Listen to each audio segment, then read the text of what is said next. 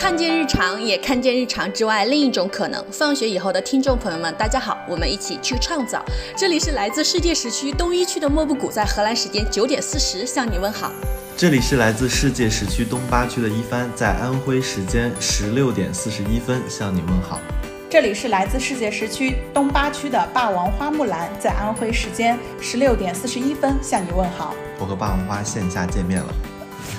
对，第一次我们三分之二的人第一次在线下完成了录制。啊，好的，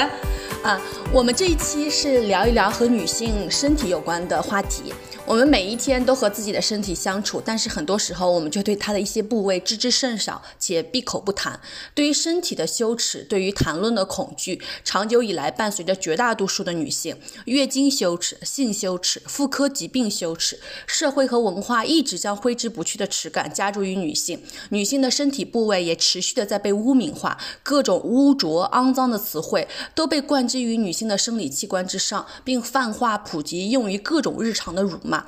女性需要免于羞耻和恐惧的可能，这可能性从了解身体的知识中来，也从我们敢于谈论、为它证明当中来。羞耻让女性成为一座座孤岛，让我们彼此之间无法连接，也无法毫无负担地分享彼此的困境和感受。希望这期播客能够成为一个女性公会，为大家谈论和分享彼此身体的感受提供可能、提供纽带，也提供平台。我们已经收到了很多位女性无比动人的投稿，听到她们的经历、感受和思考。对的，然后在播放本期来稿之前呢，我们希望首先先感谢一下来自英英国的营养条品牌 Vit Plus 为本期节目的品牌赞助。这个品牌非常小而美，目前只有四个产品，却两度斩获了英国企业的最高荣誉。感谢你们对创造者的支持，感谢，谢谢。对，呃，因为我的 leader 就在服用这款产品，就是他是一个很有生活品质的人，所以由我的 leader 对他的使用进行背书。就在我还没有真正使用这个产品之前，就对这个品牌建立了一个非常好的第一印象。嗯，因为我感觉这是一番呃工作两三年来唯一一个他经常在夸的女性的领导。嗯，哎，我插一句，你刚刚说到那个很有生活品质这点，会不会 引起大家的那个哦？就是会会让会不会有这种理解？就是我没有服用，然后我没有生活品质，就是稍微有点杠了吧？我觉得，有点是吧？没有这个影响就 OK。这句话我觉得可以剪进去。对，就是应该是说，就是可能一方的 leader 会比较关注自己的身体健康，也比较注重日常的保养。好，继续吧。我和一方呢还收到了产品的试用，我们在听完来稿之后呢，也会分享一下试用的体验。呃，对，就是在我们听来稿之前，我想先分享一下我们做这期节目的缘起。它的起因其实是由一封邮件，就是有一天我们突然间收到一封邮件，然后它的标题说他认为放学以后这个播客应该聊一下性。然后他的邮件的呃正文的内容就是充满了各种各样的呃器官，还有他朋友相关的经历，因为。就我和霸王花是母胎单身，就是我俩的生活经验以及其实相关的知识储备，我我们当时都觉得我们其实是不足以，或者是没有这种相关的合法性，就 legitimacy 去聊这样的话题的。就是另外一个特别离奇的事情是，就是刚好在同一天，我因为要上传呃播客，打开了微博，然后收到了一条私信，是来自北京科技大学的出版社，然后他说呃想寄给我们《身体有我》这本书，这本。书呢，就是一位德国的妇产科医生，呃，讲述关于女性身体的故事。然后我当时就在想，我天，这可能是上天给我们的信号，就是在我们 没有相关的合法性、没有相关的生活经验的时候，上天给我们送来了一本书，让我们去了解这个相关的话题。然后我们三个人就一起共读了这本书，然后一块儿发起了相关的那个征稿，收到了非常多无比好的投稿。那接下来我们先来听第一位女性的投稿。他福梦想家，嗯，各位听众主播，你们好，我是他福梦想家，是放学以后的新听众，也是一名软件工程专业的研一学生。这是我第一次参与投稿，希望能被大家听到。从小到大，可能因为我的身体发育不明显，也比较缓慢，接触到的人素质比较高，所以周围环境对我的女性身份和发育过程还是很友好的。虽然没有上过任何生理卫生课和性教育课，但也没有被歧视和嘲笑过。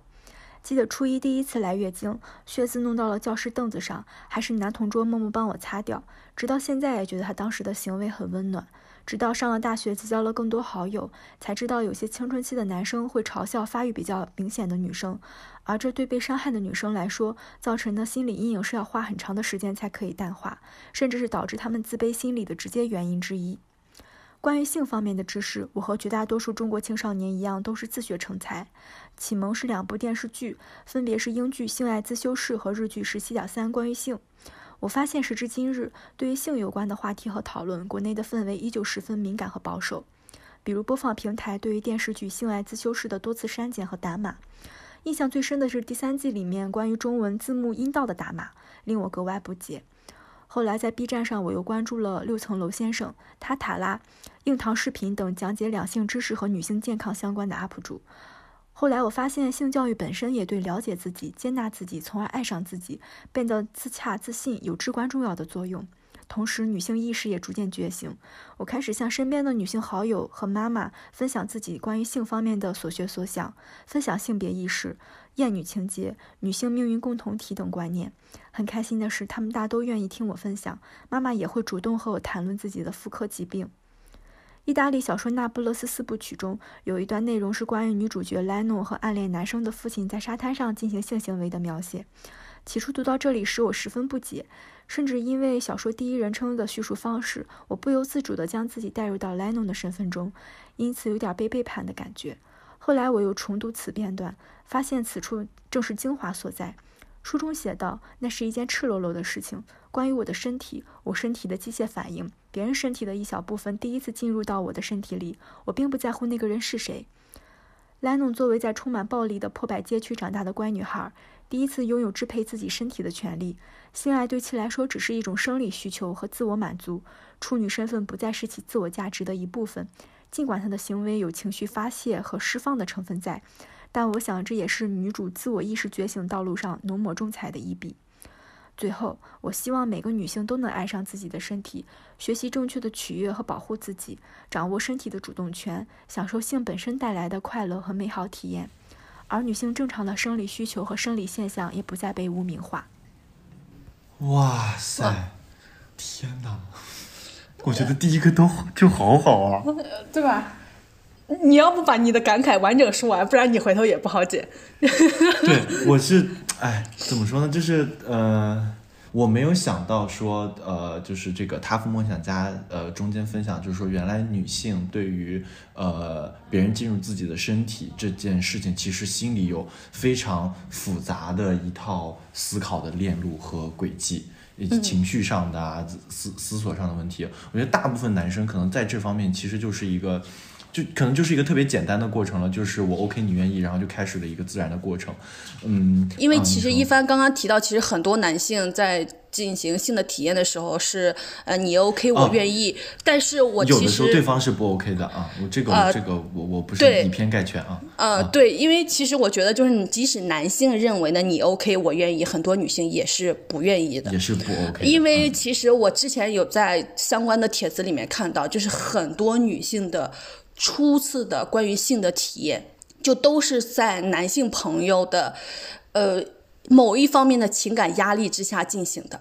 就他不希望让男呃男朋友失望，然后他的美就是觉对很多女性的宇宇宙乘客有一期好像也也聊过这个，对，然后我就想说，有时候我觉得男性一定要感知一下女性是不是真的愿意，然后呃，刚刚他福梦想家提到了。这个《那不勒斯四部曲》里面关于莱农初次的性体验的时候，啊，我看到那一段其实是非常震惊的。就我看完之后，我其实是我不想再看第二第二遍的。就那那个部分，其实给我的感受就跟我之前看到了很多就是女性初次呃，就是分享自己初次性的体验的感受是一样的。就是女性是在这个里面是没有充分的主体性，充分的就是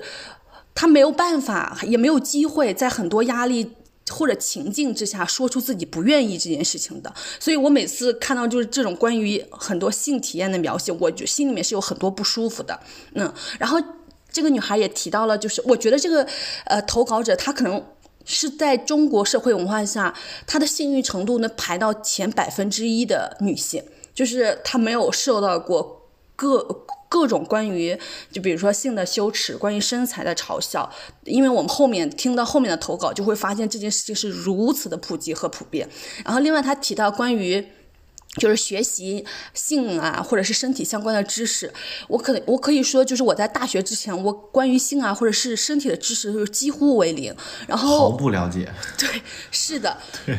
嗯，然后我们这里其实就呃都不用提及这个性教育确实这个广泛且普及的问题。然后我当时了解到关于性的相关的知识，是因为当时有一部美剧叫做《性教育》，然后呃性学报告。然后我当时因为这个性学报告又又看了一个叫做《性学报告》相关的书，我才由此对性有了一丁点的了解。后来就是大学毕业以后，我关于呃身体还有性的相关的知识的渠道，其实。基本上都是从社交媒体里面来的，比如说像是我经常特别喜欢看《康熙来了》。就在我们那个非常就是还很保守的年代，我看到《康熙来了》里面的，就是甚至是女明星，大家在讨论关于怀孕、生孩子，然后呃私处的问题，去看妇科疾病的各种各样的问题，就是大家非常公开的在讨讨论这样的问题，就当时给我的震撼是非常大的。后来我还看过一部就是阿里翁，就是黄阿丽的脱口秀，我是从。这个脱口秀片段里面，第一次了解到了 HPV 病毒和宫颈癌疫苗这件事情。然后当时我就想说，我一定要去打宫颈癌疫苗。对，然后我觉得我们真的是了解关于身体啊，还有性的知识，是它的渠道是非常狭窄的。然后后面也是因为，就是有一次我想起来，就是艾拉在那个社交媒体上分享自己怀孕后身体的变化，然后那一段时间，就各个社交媒体平台女性都开始出来分享自己。关于身体啊、怀孕啊等各种各样的身体的变化经历的痛苦，就那段时间是我关于女性身体知识吸收的密集的时期。我想说，就是只要有一个女性站出来分享，然后大家不以此为羞耻，我们就能形成共同的连接。然后也很感谢，就是北京科技大学给我们寄的这本书，我觉得它就是知识就是很大的武器。嗯，就是我记得博尔赫斯有说过，呃，一句话说。所有的言辞都需要一种共同的经验。我想说的是，所有的共同经验也需要一种言辞。就我们有了这种言辞，我们就有了武器，有了力量，也有了连接。嗯，北京科技大学出版社给我们寄的这本书里面有一句话让我印象特别深刻，也是我们读这本书必要性的一点。就这里面作者说到，只有我们的知识储备升级了，我们才能消除对自己身体的忧虑，有心思去思考生活当中其他重要的事情。然后刚刚他福梦想家在这一个里面的分享，就是他最后一句话是希望每一位女性能够爱自己的身体。那身体有我这里面它的一个副标题是关于了不起的女性的身体的一切。所以我觉得这本书很好的地方就是在于让我们重新的认识和了解我们自己的身体，而且是一个非常的正面的、积极、客观的、科学的一个态度去看待。然后这个。他福梦想家分享的两部剧，我也在这个录播课之前呢，迅速的通过剪辑版 看完了。三分钟。对。呃，第一个呢是关于日剧的，就是十七点三关于性，我觉得这个是非常也是非常推荐大家去看，因为它是一个标准的性教育科普性质的一个日剧。之所以名称叫做十七点三，是里面引用了一个数据，说世界上平均发生第一次的年龄是十七点三岁。然后它这里面每一集其实是比较短，但是它都是分享了很多关于性教育的，比如说要不要做爱，然后怎么样去注意一下这这里面的一些问题。我觉得这个剧很适合我们去看的原因，是因为它是日本拍的，就是是在同一个东亚文化下，你能够感受到人们对于这个性教育，包括生理健康的这种社会环境，它是共通性的，所以它能够拍出那种细腻和敏感的部分。然后第二个他推荐的剧呢，也是比较火的《性爱自修室》，那这个 就是呃国外的这个性教育啊，已经比我们走的呃超前了很多，所以它实际上在这里面展现出来的观点呢，是更开放式的一些观点。然后我觉得就是这两个可以搭配去看。嗯，而且这个性爱自修室里面呢，它除了有这个性相关的一些话题，它更多的是说进入到青春期学生们之间的人物的关系、友情的关系，它不仅限于性这一个方面的。所以我觉得这两个剧还挺好的，推荐大家去看。如果没有时间，就是 哔哩哔哩剪辑版也能够让大家迅速 get 到这个有关很重要的知识。呃，然后第三个想分享的就是刚刚莫布谷提到的关于性经验的那一部分。我觉得就是大家爱自己的身体的前提是在于是否真正的有对于社会文化有一个觉醒。就这个觉醒是在于说，我们是真的了解自己的身体，能够掌握到主导权，还是说我们是在男性叙事下的一个。认为自己可能是比较呃喜欢或者是掌握自己身体的，我觉得可能是要有一个这么一个分别。感觉其实有一个陷阱在这里面。哎，对的，对的，就是这里面是有陷阱的。就我们怎么样是更好的爱自己的身体，就是先对自己的身体有一个充足的了解，做好风险的防范，然后再去做自己想做的事情，而不是一头直接投入进去，然后可能会对自己的身体造成一些伤害呀，或者是会有一些影响。因为如果我们的情绪。比如我们对自己的情绪、对自己的身体都不够了解、不够有控制力的话，我们进入到一段关系，或者说进入到更亲密的关系，实际上对女性所受到的伤害是更大的。嗯，对，而且我认为，就是我们学习一些东西，就不必以自己的肉身去亲自品尝，就各种失败的痛苦和体验。我觉得知识书籍学习是非常非常重要的渠道。然后在这本《女性呃身体有我》里面，这本书的序言里面，他就呃也说到，他说这本书相当于是在女性的硬盘上安装起呃新的软件。然后我们学习理论的知识可以起到祛魅和消除恐惧的作用。毕毕竟人们对总是对自己不理解的事物感到恐惧，只有知识储备升级了，才人们才能消除对自己身体的忧虑，有心思去思考生活中其他重要的事情。其实。我有时候就会想到，就是，呃，一方面是因为羞耻和恐惧，让女性在呃现实生活中不敢言谈自己相关的体验；另外一方面就是大家就是去进行了相关的体验之后，因为女性在整个的叙事、文化体系还有社会结构中都是处于一个被引导和服从的那一方，所以她有时候的体体验又。不那么的美好，有时候又会加重更深的恐惧，还有忧虑。所以我就想说，其实书呃书籍是我们很重要的，以或者是社交媒体以及剧集、影视剧，都是我们很重要的学习的渠道。我们可以在里面。感受到很多的连接，还有有很多理论的知识，获取到很多的武器。对这个，我我呃我我也通过一些，比如说一些其他的播客啊，或者是一些其他文章上，有能发现一个问题，就是很多女性在，尤其是对于初次甚至是前很多次的性生活的体验上，其实是并不好的。但是，因为他并没有此前并没有类任何类似相关的经验，他也没有办法去判断那个是不是一个正常的或者是一个 OK 的状态。然后，但是他的另一半也不能给，也不能在这方面能给他正确的引导或者是解答。所以，很多女性可能会觉得啊，这个事情可能就是这样的吗？是不是我不够好？呃，就是就是会特别会容易把最后嗯一些不舒服的感受全部都归纳到自己不够好上。那我觉得其实其实不是这样的，就是这个事情它一定是一个双方共同去探索的一个过程。就刚才莫布谷也有讲到说，我们去如何去获取相关的知识和渠道。我是 笑啥？你为什么笑？在笑？就是大胆的说。好，OK，就是呃，嗯，我我我有一些就是呃年纪比我稍长，在这方面比较有经验的一些朋友，就是我我一开始就是我觉得任何人都不是天生就真的很有这些经验，但是我是很认真的，就是在那个过程中遇到了一些问题，我有去跟我的好朋友去聊这些事情，我去问，比如说，因为他跟他的伴侣在一起生活了很多年，我就去问，那你们有没有过遇到过类似的问题？你们是如何解决的？在这个过程中，你们双方是如何去探索的？就是如如何去互相调整、互相配合的？这其实是一个很关键的过程。所以我觉得女性在这个过程中也更应该就是勇敢的去说出来。如果你觉得你哪你哪里是不 OK 的，或者是你想有其他的尝试，我认为就其实是我们是要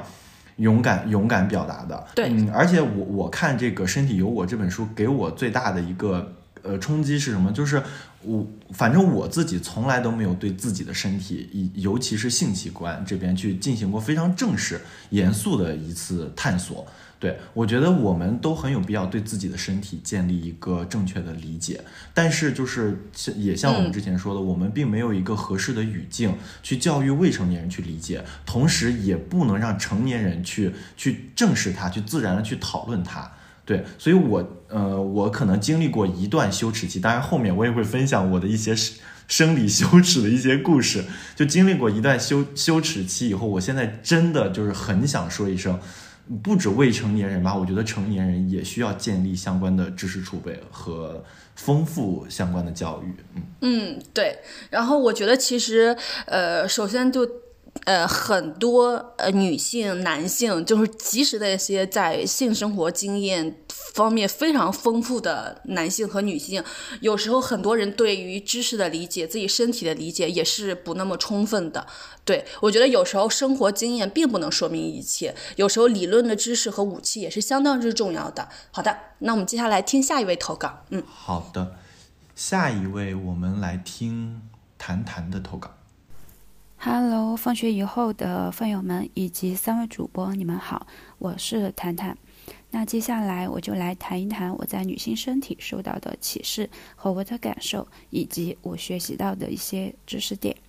我的分享分为两个部分，第一个部分是月经羞耻。我是十六岁才来的月经，所以我初中三年呢，就是因为这个事情，在我们全班同学眼里，就是一个怪物一样的存在。到初二的时候，加上我还有其他两位女同学都没有来月经。那其中一位女同学因为顶不住这种压力，所以她开始经常在宿舍的柜子里备用备上几包卫生巾。她想通过这种方式来向其他女同学证明她是正常的，她来了月经。她不想通过就是月经这个事情被其他同学排除在外，区别对待。那到初二下学期呢？呃，有一天星期天的晚上，我因为要把英语作业，就全班的英语作业交到老师那里去。当我最后一个进教室，在门口的时候，我发现我们全班同学用一种异样的眼光打量着我。当我带着忐忑的心情回到座位，我的同桌悄悄地告诉我，说：“你现在是我们班里最后一个还没有来月经的人。”那我带着他们的这种歧视和言语霸凌呢，就是度过了我接下来就是最后一年的初中学习生涯。嗯，我是中考完之后十六岁才来的。那也就是当等我来了月经之后，我就发现一个问题，就是人们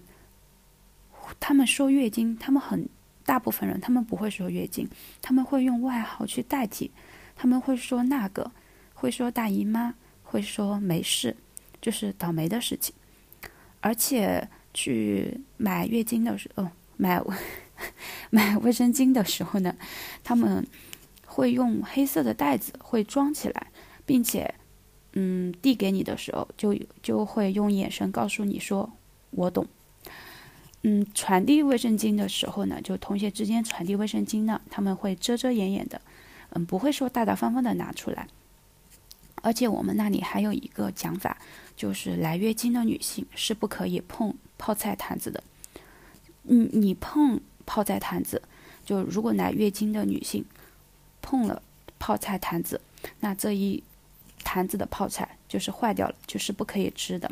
你只如果你要吃泡菜，你只能让没有来月经的女性或者是男性去帮你取泡菜。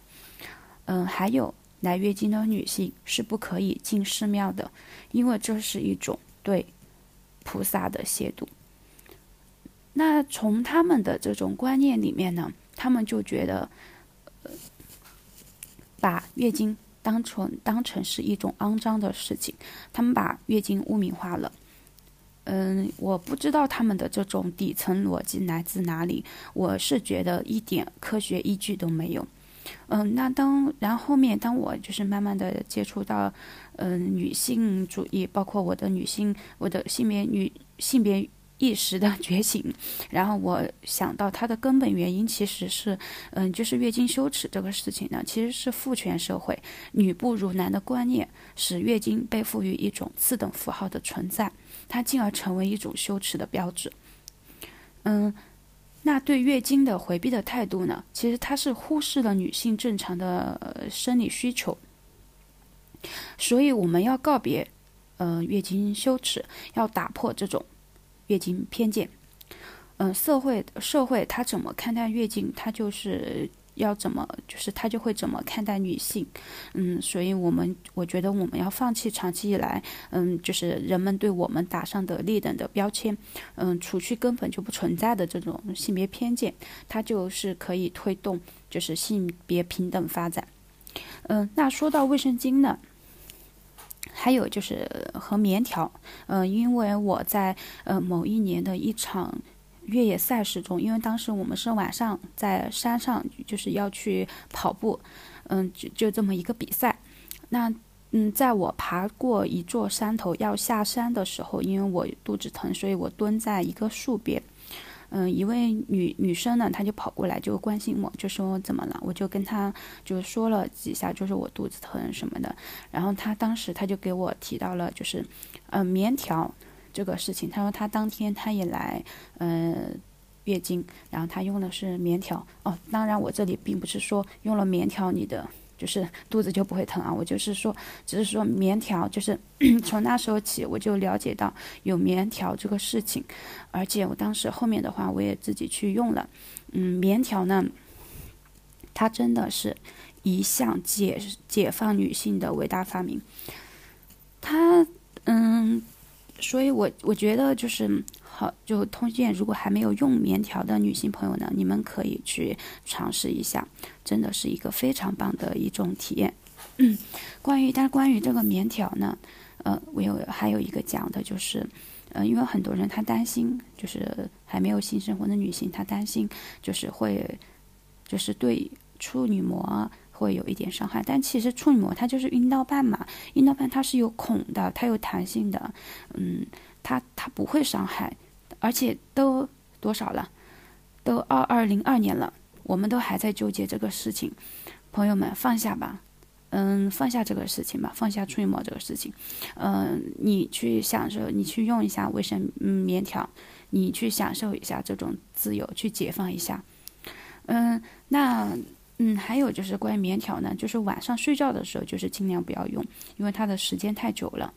嗯。它棉条它的使用时长就是建议就只只有四到八个小时，晚上睡觉时间长，那还是建议用卫生巾啊。那第二个部分呢，就是说关于私处颜色深浅的问题。嗯，就我有一年呢，我就去，呃，就是有一点不舒服，我就去一个，就是去一个妇科挂了一个妇科。那当时是一位嗯男医生和三位护士，嗯，我躺那的时候呢，护士就说把裤子脱掉。呃，我就脱了，脱了，他就问我说：“有性生活，性生活吗？”我说没有。他再确定了一下，我说没有。嗯，他然后后面他就就看了一下我下面啊，然后他他就很意味深长的，就是向那个医生嗯看过去，使了一个呃眼色。当时我从他的这个眼神里面看到呢，就是一种。不检点的一一种，嗯，就是他，我从他的眼神里面看出了他，他觉得我是一个不检点的人，所以从他的那种，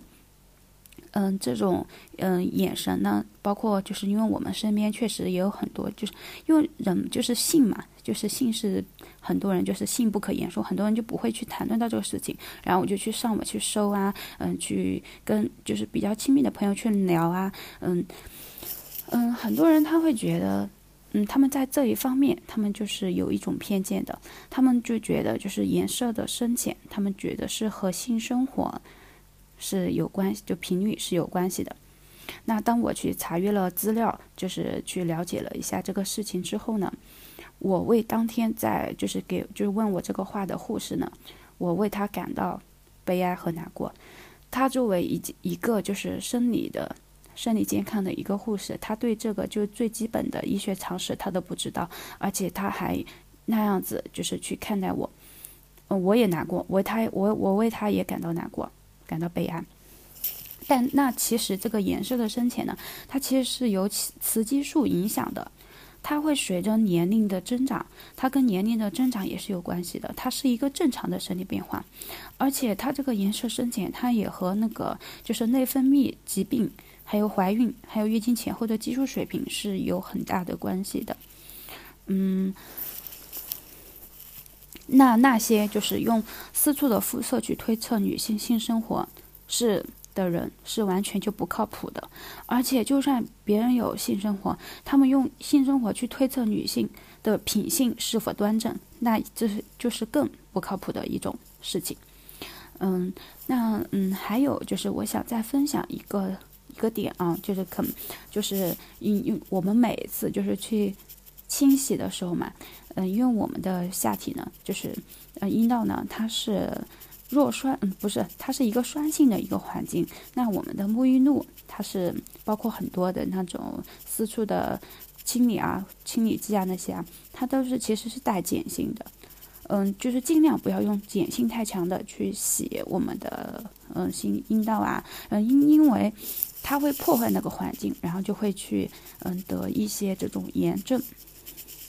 嗯，所以，呃，就是这么多吧。我都语无伦次了，我都不知道我该分享什么，我也不知道这是我录的第几次，反正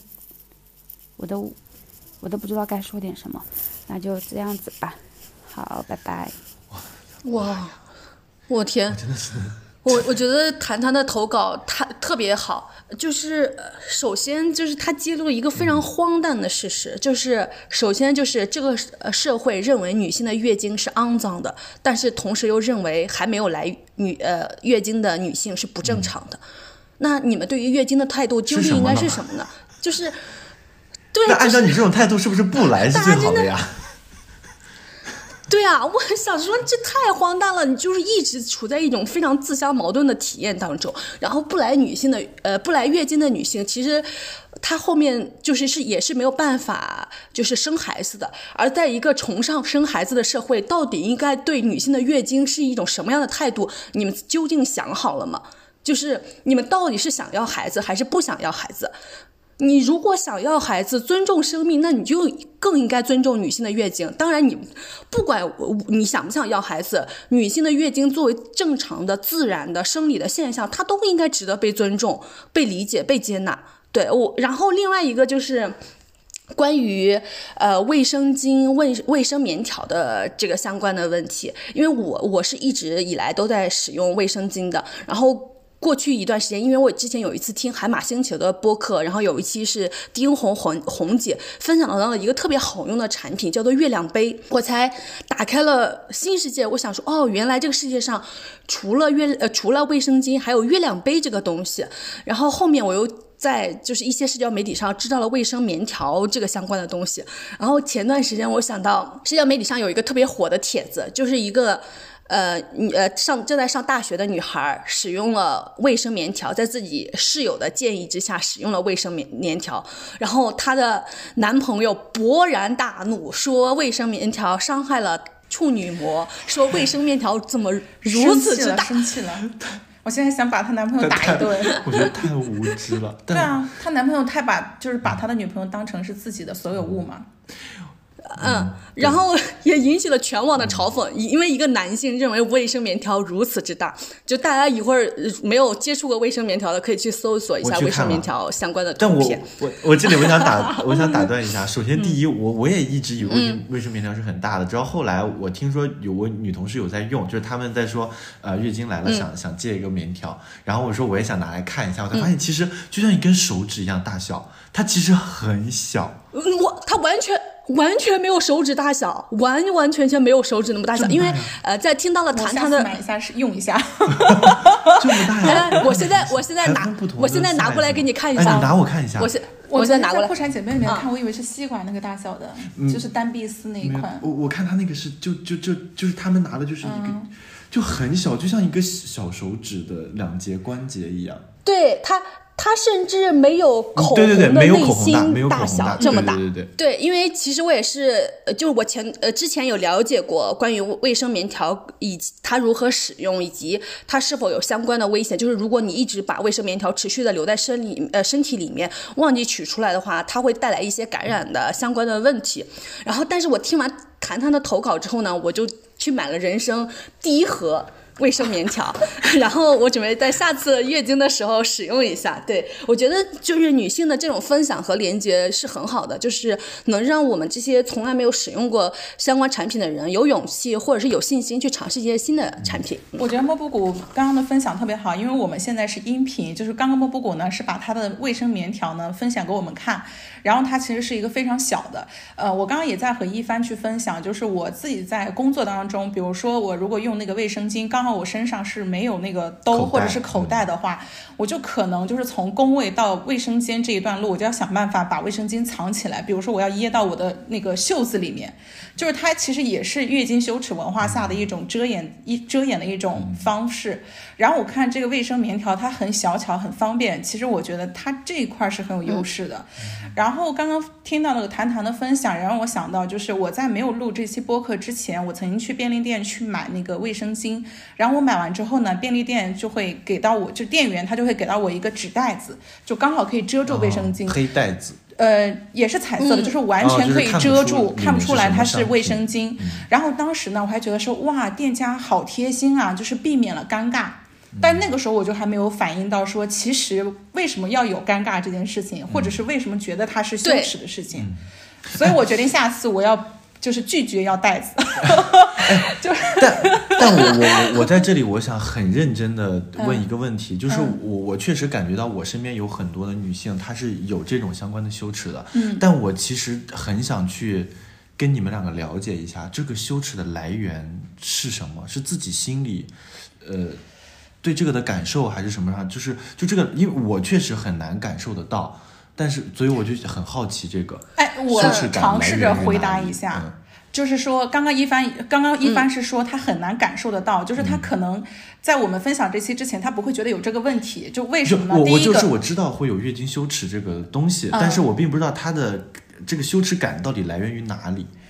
我觉得很大的嗯一个问题点就是在于这个问题不被谈论，就是它是被遮掩下去的。就是感觉我们所有就是我们的家庭教育、我们的学校的教育，以及我们进入到职场、我们的社会环境里，这个事情都是一件羞耻的事情。嗯从言语上来说，我们不说月经。对吧？嗯就是我们是用说姨妈很多的这些词来去代替它，因为它不值得被提。嗯然后我们在真的有月经的时候呢，我们也是偷偷摸摸的，就是所有我们刚开始，比如说第一次月经的时候，大家的反应不会说啊恭喜你或者怎么样的，而是会觉得说、这个事情是有一些麻烦的，是有一些不值得被提的包括就是我们在上小，我当时是在上初中的时候吧，我们会经常发生，就是比如说。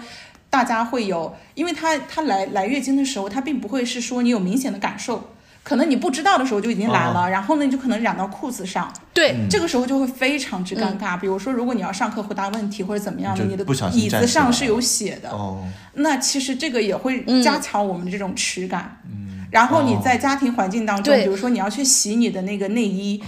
其实并不是说家庭给到你一个很好的一个环境，说你就是起码你正确看待这件事情，它是一件正正常的事情、常规的事情。嗯我觉得这个态度都没有。我我分享一下，就是我从小我第一次刚来月经的时候，然后我就觉得它是挺麻烦的一件事儿，因为我要去洗我自己的内衣，然后我还要每个月都要接受，我就觉得我为什么我一辈子都要每个月都要有这一周的时间？其实我是很生气的，然后我当时就会生生气到说。为什么我不能成为一个男生？男生多自由啊，就是完全没有这种困扰，也不会存在痛经，也不会存在说要买姨妈巾各种各样的这些问题。所以我那个回想到我自己的这个经历的时候，我就想到上野千鹤子她在《厌女》的那本书里面就分享到说，厌女对女性来说是自我厌恶。嗯，就是嗯有哪一位女性在成长过程当中没有想过，要是我是一个男的就好了。嗯，就是我确实想到过，我觉得男的真的好省事儿啊，就是这个是对我的一个自我厌恶，就是其实这个也是属于我在第一次，比如说来月经的时候，我所处的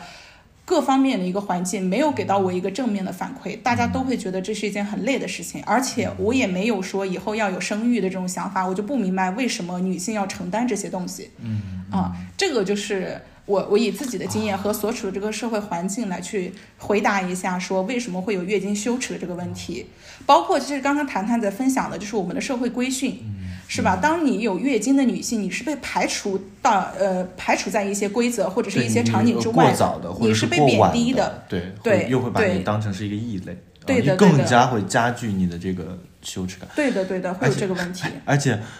我从你的话里不仅感受到了月经羞耻，还有女性的月经愤怒。对我是很生气。对，月经愤怒，但这个很震撼我。就是哎如果说对于我本身是一个我这辈子都不想选择生育的女性而言，我为什么还要遭受月经这种嗯对，啊？我因为我前段时间有看到一句话，我呃他的那个这句话叫做月呃必经是对女性的一次自由。我 刚刚提到霸王花的愤怒，我想说我的愤怒可能会更多一些。呃，首先就是刚刚一帆问到的那个问题，为什么？就是女性会感受到关于月经的羞耻。我想说，就是我们从第一次来月经的时候就没有得到过任何的祝福和任何的证明，就是就是呃，我们在传统文化里面就有一句话叫“必先证明也”，但是整个的呃。中国社会、东亚社会从来没有为月经证明过，就是月经这个词汇，甚至都不不允许在就是公共的平台公开的谈论。我们给它起了无数的代名词，那个大姨妈、亲戚，呃，来事儿什么各种各样的东西，它就是不值得一个正常且正确的名字。就是我觉得一个人不愿意，或者整个社会不愿意给一个东西。一个正常的名字来称呼他，那其实就是整个社会在合力的谋杀，呃，就是谋杀他的存在，抹杀他的存在，不愿意承认他的存在。一个不愿意被承认的、不愿意被证明的东西，它怎么可能会让就是和这个东西每个月都并处的人不感受到羞耻呢？啊，然后另外一个就是关于痛经的体验，我 我我我我可能真的是一个老痛经人了，就是我从来痛经开始到现在已经有十几年的时间了，就我每一个月就从来没有免除于痛经的痛苦。我在发现止疼药的这几年之前，我每一次都会痛到呕吐。嗯嗯，就是之前就互联网上有流行流传一个词叫“痛到呕吐，笑到呕吐”，就大家都觉得是夸张的说法，但是疼痛真的会带来呕吐，而且我每个月都呕吐，就是我觉得男性其实很难。就是从生理上或者从心理上感受到这份体验的，就是你每个月都会持续痛好几天，然后因为这个痛呕吐，一直躺在床上打滚，然后没有办法去上学，没有办法去上班，就是一直躺在床上翻来覆去，你就是床单都能被你就是扯烂，就是痛到真的是实在是承受不了。然后这个社会还有一个谎言，说是你生完孩子就不痛了。但是我的妈妈、我的奶奶、我的外婆，他们在生完孩子之后，依然持续的经历了几十年的疼痛。我想说，就是在《身体有我》里面，就有一句话，就是说，在我们这个社会已经能登上月球，登上马上可能要登上火星，发射子各种的火箭技术，就是蓬勃发展到不行的地步。女性的痛经依然没有被解决。如果男性也痛经的话，我相信这个问题可能在上个世纪就早早被解决我们。昨天在那个群里有分享破产姐妹一句话说，如果男性也来月经的话，卫生棉条这种东西应该是免费发放的。对 是的，而且卫生棉条，呃，卫生棉条、卫生巾这个东西其实是很贵的。就是我们我在小时候非常贫困的时候，我是因为它很贵，我每次都是在上面再垫几层卫生纸，然后呢，这样能够让卫生巾使用的时间长一些，我不用一直的替换它。然后就我以为我这种体验已经是很辛苦的，结果我前呃 前几天看到一个截图，就是呃是一个闲鱼还是淘宝的截图，我不知道。然后底下就很多人都在留言说，这个卫生巾是一个三无产品，为什么不花钱买点真正的好牌子的，就是正规品牌的东西？然后底下的留言，我天，我真是看到就是呃，一直想流眼泪，就是底下所有人都说，如果我们真的有钱的话，我们为什么不愿意去买那些真正的有牌子的、获得认可的品牌呢？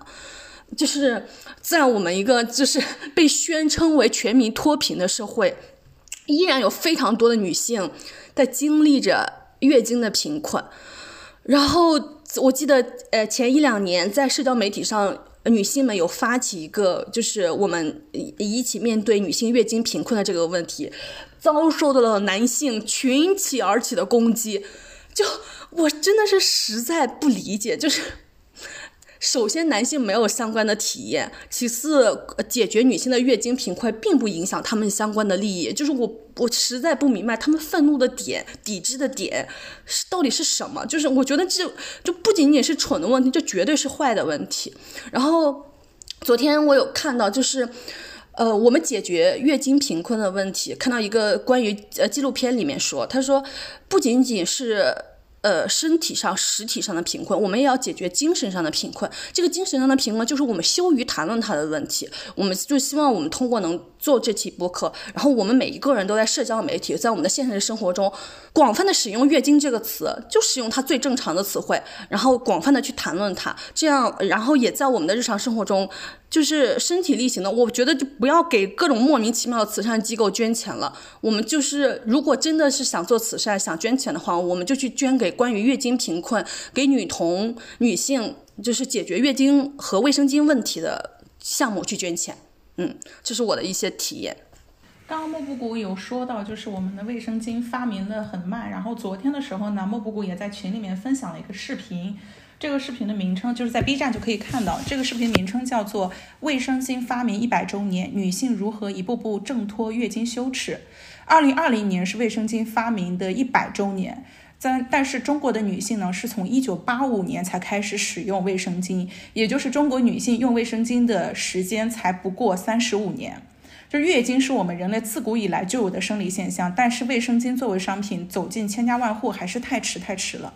然后关于痛经呢，我有个补充，就是刚刚莫布谷呢，就是因为现在很多的那个资料里都是说痛经可能是呃大概分为两种，一种呢是原发性的，一种是继发性的。然后我是一开始的时候是不痛经，所以就是女性痛经是一个什么样的状态，我可能只能是听那个描述会觉得很难受。直到我到后来的时候，我自己也有痛经，就是会痛到比如说手和脚就开始抽筋，然后冒冷汗，完全没有办法工作。然后我在工作当中呢，有一次就是因为我一般是会属于痛一天，然后第二天会好，然后那一天就是平时的时候呢，我会觉得说不要让痛经影响到自己的工作，也没有办法，因为痛经就觉得说我要休假，或者是就说我不舒服。后来有一天我实在是痛到难受，就是已经开始。就是脸色已经开始惨白的状态了，然后我就跟我的领导说：“我说我现在不舒服，我要回家休息。”然后我就发现，真的休息一天之后就很好。其实在这里面呢，我也是想要鼓励一下女性们，就是如果真的感觉到身体非常非常不舒服了，那我们就，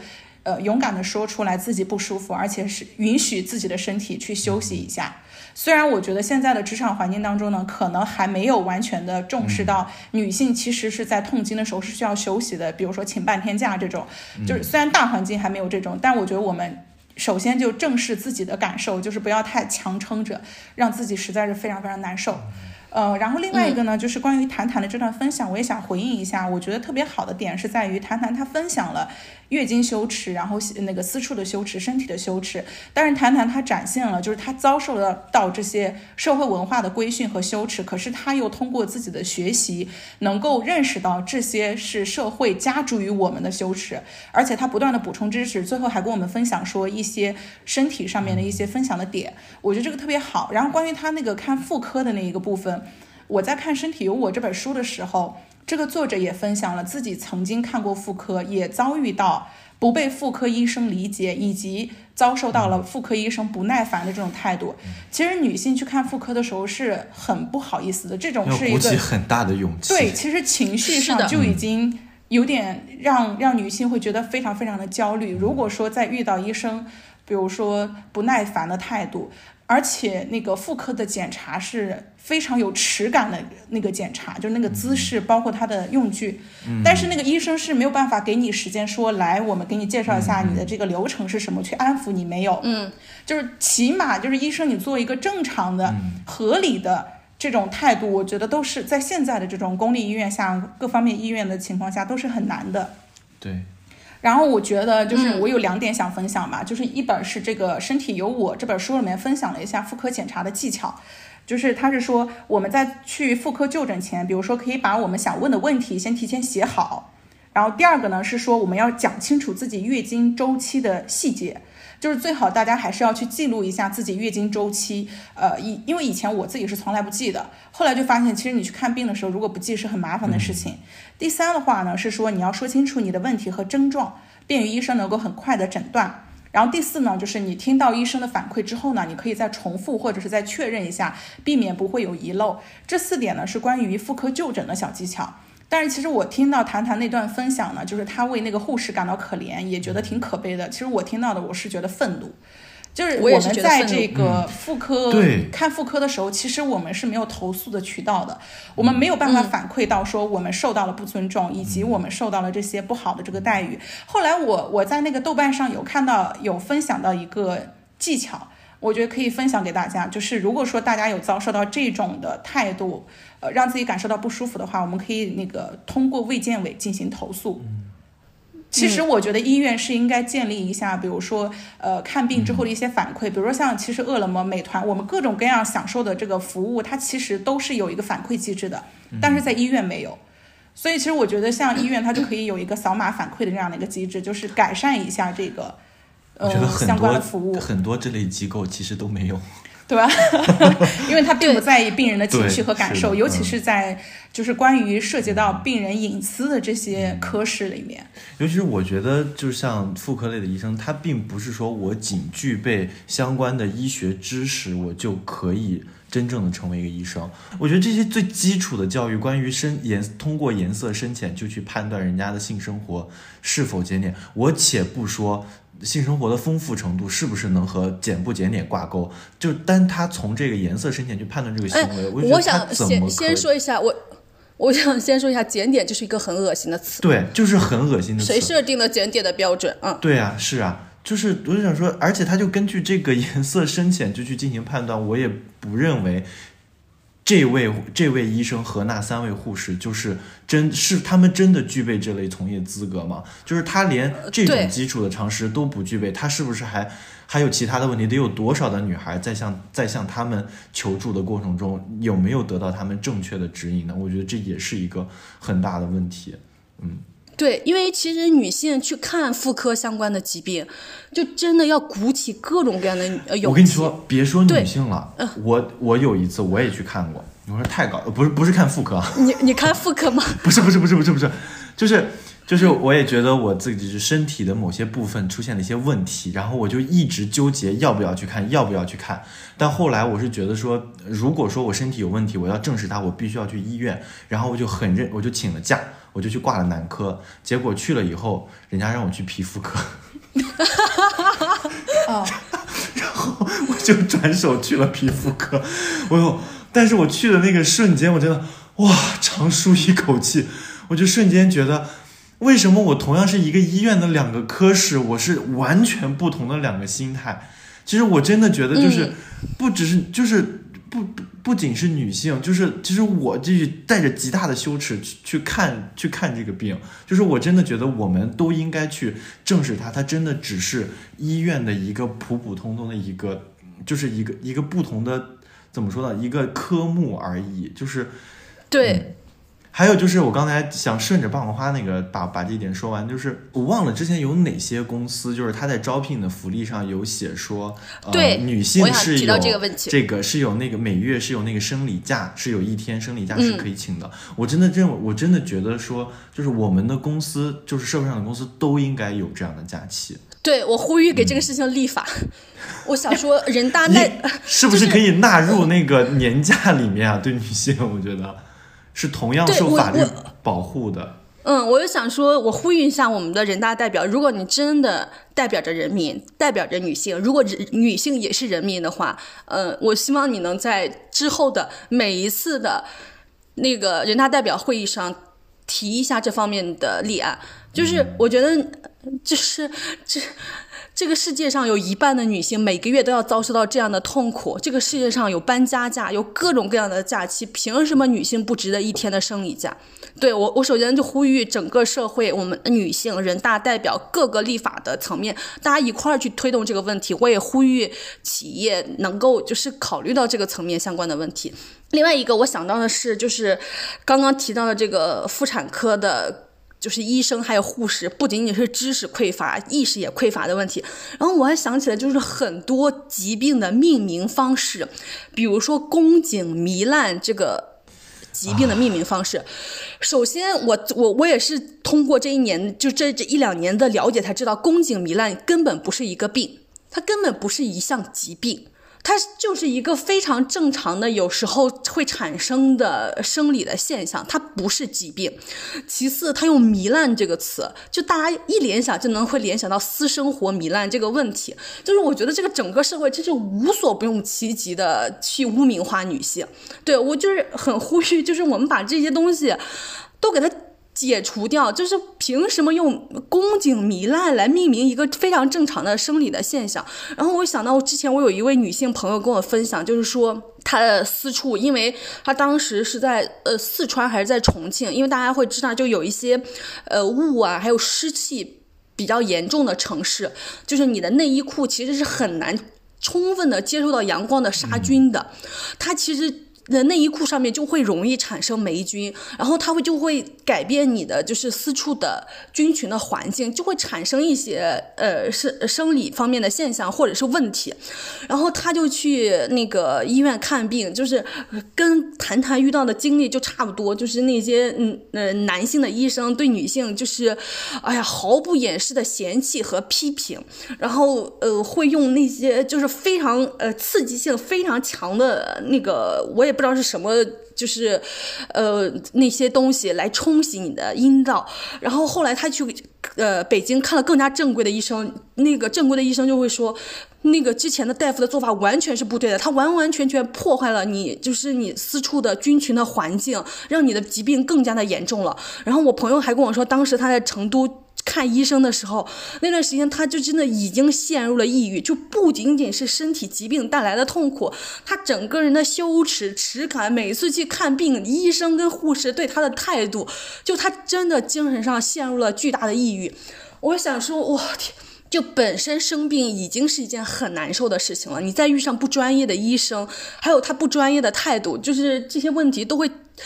就是各种加重女性的，就是关不好的感受。然后另外就是那个，我提想到一个问题，就是关于私处清理液这个问题。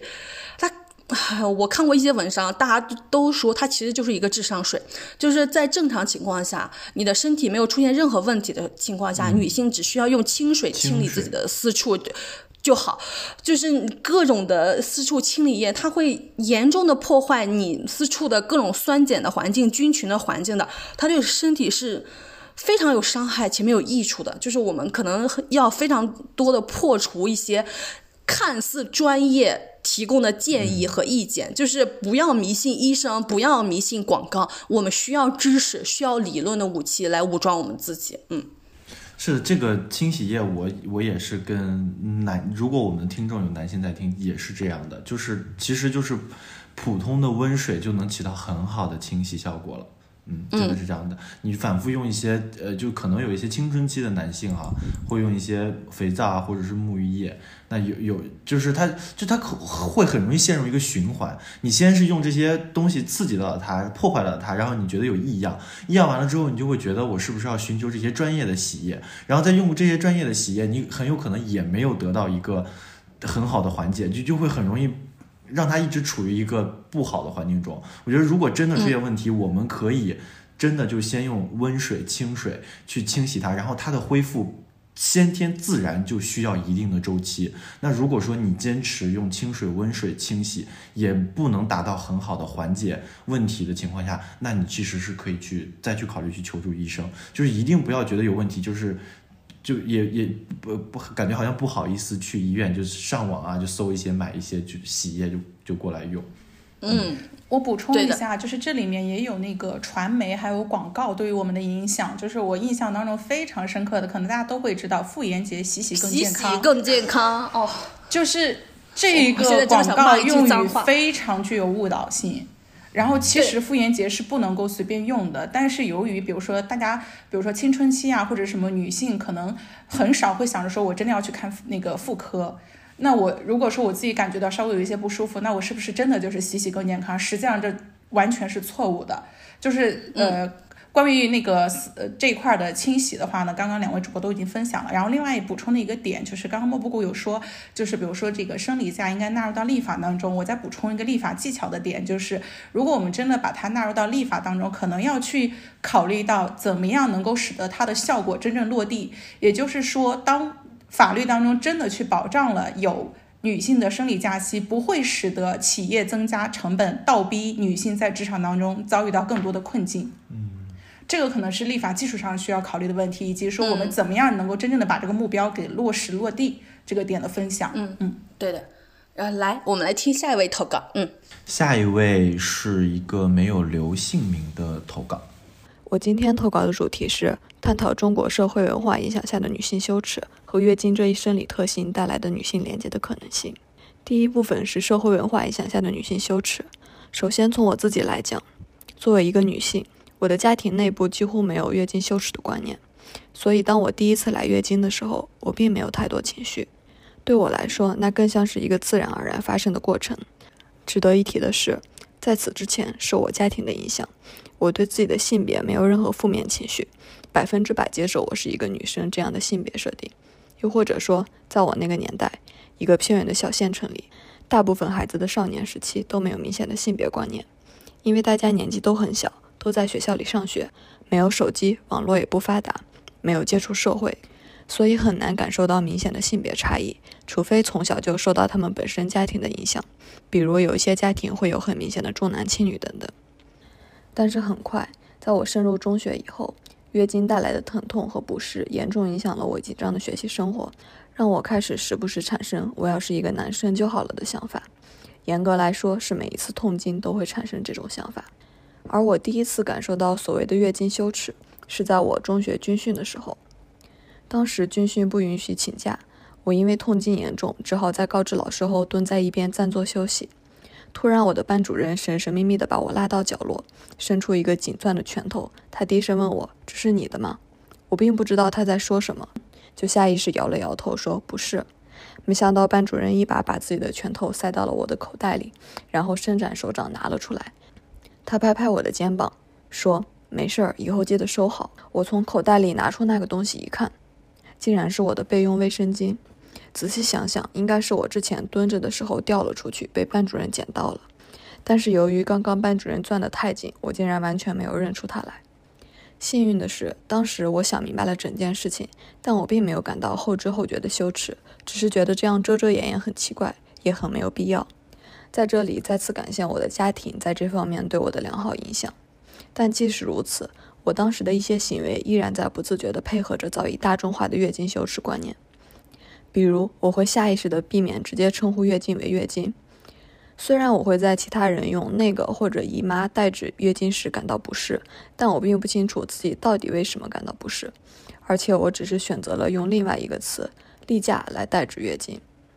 比如，当时学校的超市会在结账的时候专门用黑色的塑料袋装女生的卫生巾，所有女生都接受这个贴心的举动。这里的“贴心”要加一个引号。再比如，班里所有女生，包括我，都会把卫生巾藏在别人看不见的地方，并且在存放和拿取的时候遮遮掩掩。虽然我内心深处并不理解这些做法有什么意义，但在从众心理的驱使下，我还是选择了和大家一样。当然，这与目前中国主流教育体制中的驯化观念也有很大关系，但这与本期内容关系不大，我就不多说了。因此，我想说，家庭对于女性能否正确认识和接纳自己有很大的影响。但具有厌女倾向的畸形社会文化依然是一个逃不开的魔咒。只要你生活在这个社会中，你就很难不被它影响。我认为对此唯一的解决办法就是不断学习。女性一定要多读书、多锻炼，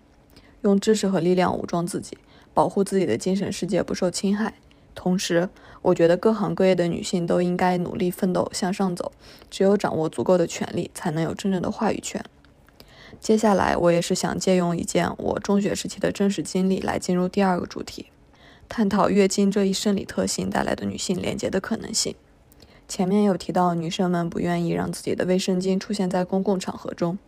所以她们经常出现在教室发现自己来月经，卫生巾却放在宿舍的情况。而我作为一个任何事情都习惯提前准备 Plan B 甚至 Plan C 的人，书包夹层里总是随时放着三到五片备用卫生巾。同时，我也是班里唯一一个在教室里有卫生巾的人。渐渐的，基本全班女生都向我借过不止一次卫生巾，甚至有一个女生，我和她同班三年，她基本每个月都来向我借一次卫生巾。这里有一个很有趣的点，其实我和这个女生平时不怎么说话，偶尔的交流也是直呼大名。比如我叫张三，他就会直接说张三你怎么怎么样。但是每次他向我借卫生巾的时候，他就会叫我三三。整整三年，每个月都是这样。在我的女性意识渐渐觉醒后，我由这件事情联想到了月经这一生理特性带来的女性连接的可能性。我相信每一个经历过痛经的女性都会更容易的去理解其他正在经历这一痛苦的女性，因为那是她们经历过的或者正在经历的痛苦。同时，她们也更能理解生育女性的辛苦。因为他们可以根据自身痛经的疼痛程度，去切实想象女性分娩所承受的痛苦到底有多大。而且，我认为月经这一生理特性所带来的女性连接，是一种天然的非理性纽带引起的连接。女性帮助其他处于月经期的女性，或者处于月经期的女性会主动选择女性寻求帮助，又或者女性自发为贫困地区的学校捐赠卫生巾。它完全是出于女性对于彼此之间相同生理特性的理解，或者说感同身受。这种连接并不明显，但却永远存在。再说回女生们向我借卫生巾这件事，虽然我很不愿意承认，但他们其中甚至有对我进行过校园霸凌的人。说实话，我这辈子都不会原谅那些人，也发自内心的希望他们永远过得不好。但当我问自己，如果当年重来一次，你会告诉他们你没有卫生巾，让他们自生自灭吗？我思考了很多次，答案依然是不会。也许这只是因为我是一个容易心软的人，但我相信，对于女性月经痛苦的胜利感知，也是让我做出这一决定的重要因素之一。最后，我始终相信，女孩帮助女孩不是一句空话，也希望所有女性都可以有清醒的头脑和强壮的身体。即使道阻且长，我们也要继续努力，去学习，去奋斗。行动起来才可以看到希望。我要说一下，就是那个曾经霸凌过他的女性应该感到羞耻，而这位给我们投稿的她并不是心软，而是她呃更坚强、更具有包容性。对对，嗯，所以我觉得就千万不要因为这个来去反思自己。嗯嗯，因为我我觉得就是这位女性朋友才是我们真正所说的英雄主义。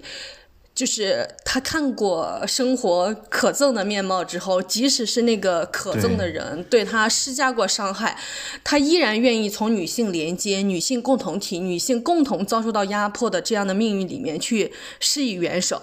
我觉得就这样才是真正的女英雄主义，而不是我们在第十一期提到的，就是呃，身为直女依然热爱男性的这种开玩笑的英雄主义。我觉得，对我觉得就这一点是非常之动人的。然后昨天霸王花又给我们分享一个片子，就是他这部片子还得了奖，叫《我的生理期》（My Time）。然后我也推荐给大家去看一看。然后我之前也有看过一个呃广州卫视的节目，叫《你会怎么做》，它是一个呃就是让一个受呃受到。困境的人，然后出现在公共的场合，然后会观察陌生人的反应。然后我看，我看其中一期，我流泪最汹涌的一期，就是有一个，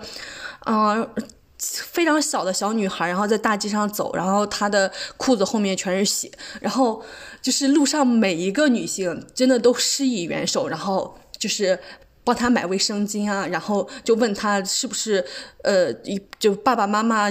情况怎么样？然后这个女孩说自己跟爷爷奶奶生活在一起，然后就是很多留守儿童都都都遇到这样的问题，就是她的爸爸妈妈，尤其是女性的长辈，没有和她生活在一起。然后她在遭遇到人生第一次生理期的时候，就那种巨大的恐惧和无助，我觉得是很多人都难以想象的。对，就是呃，帮助女性脱离呃月经贫困，就真的是不是一句空话，就是它是我们切切实实就需要我们每一个女性、每一个男性都去思考的问题。然后另外一个点是。关于月经羞耻的问题，就我想到一个，就是我之前工作的好几个工作室，然后这几个工作室呢的老板都是男性，然后我们租的其实相当于是一个居民区的房子，然后在里面进行工作，然后在这个居民区的房子里面的卫生间里面，它是没有纸篓的，就是它，因为其实。大家知道，就很多马桶它是直接能把卫生呃卫生纸冲下去的，所以他就没有准备相关的纸篓。就在我们当时都普遍使用卫生巾的那那几年里面，我当时就一直在思考这样的问题，就是这个男性老板作为一个几十岁的可以说是比较成功的人，我觉得他不可能缺乏这种必备的知识，知道女性每个月会来生理期。但是他却没有在卫生间里面准备相关的纸篓，让女性的卫生巾有一个可以扔的地方。然后我就问其他的女性的同事说：“那我们怎么处理卫生巾呢？”大家就说：“我们每个每次都带一个塑料袋进去，然后把自己换的卫生巾卷起来，用卫生纸包起来，扔到塑料袋里面。等下班的时候再下楼去扔到那个外面公共的垃圾桶里面。”就是我们的女性到底活在一个怎么样的处境中？就在一线城市里面，我们。就不连一个在卫生间里面扔掉卫生就是废弃的卫生巾的自由都没有。我想说，就是，哎呀，这就这种加诸的羞耻，让女性每天都在怀疑自己的存在，为自己产生的这些东西感受到羞耻，有背负各种各各样不必要的感受的感觉，就全都是这个社会强加给我们的，是一些男性强加给我们的。就是我觉得，如果我回到过去，我就。一定会跟这个男性的老板说，为什么我们卫生间里面没有一个垃圾桶，没有一个纸篓？然后我说，如果公司不愿意出这个钱的话，我可以出钱买一个这样的垃圾桶。就我希望大家就看到这样的困境的时候，我们接下来都能有勇气去改变这样的叙事。嗯，哎，嗯，就是这个这这位同学啊，他分享了家庭内部的一些观念。我觉得其实从家庭的角度来说，我们更应该帮助青春期的女性。呃，规避月经羞耻这件事情，因为这，因为就是可能大部分女孩子在第一次呃面临月经的时候，可能应该都是呃初中，有一些比较早的可能是小学，然后这部分情况其实大部分是是在还是在家庭生活的，还没有去外面读书或者是寄宿。嗯，我身边我第一次接触月经就是我上小学四年级的时候，我的同桌。是个是个女生，然后她就来了月经，呃，我是怎么知道呢？就是有一天我发现她整个人就是很拘，就是很拘束，呃，就是平时每天就是下课她都是出去玩儿，然后我们都一起在外边跑着玩儿，然后她那一整天她都下课就老老实实坐在那儿，然后我就问她，我就说，嗯，你你怎么了？你今天是不是不舒服？她就她就很难过，她跟我说。他就支支吾吾说：“他说，嗯，他他昨天那个了，然后他自己也不知道，然后他就把他的呃呃内衣和裤子全部都弄脏了，都是血，然后他回家被他妈妈骂了一顿。我觉得其实从从家庭的角度来说，我觉得从母亲的角度来说，我们更应该就我觉得应该帮助青春期的女孩子去去建立这相关的知识，然后当他们真的第一次遇到这些。”呃，他们不能掌控的情况的时候，我觉得应该应该给予的是，应该是温暖的、理解的、舒适的手段去来，就是解决这些问题，而不是而不是用一些侮辱性的言语，甚至有的有的母亲可能会因为说，啊你怎么弄脏了这衣服，这衣服怎么洗，就用一些很侮辱性的词语，就反而会更加会加剧。嗯，青春期的女孩子们对这件事情的羞耻感，她们更会觉，就像我们刚才上面说，她们会觉得这种事情好像它出现就是麻烦别人的一件事情。嗯，她就也没有，就是从第一次就没有对这件事情建立一个正确的一个基础的判断，所以之后的每一次，她们可能都会觉得啊，这是羞于提及的，这事情尽量让越少的人知道越好。嗯，我是希望说家庭能够给女孩子们。呃，培养一个这么一个好的环境。呃，我补充一下，就是刚刚一帆是说，就是呃，小朋友们在小的时候呢，家庭应该承担更多的责任，但是接下来这个责任的呃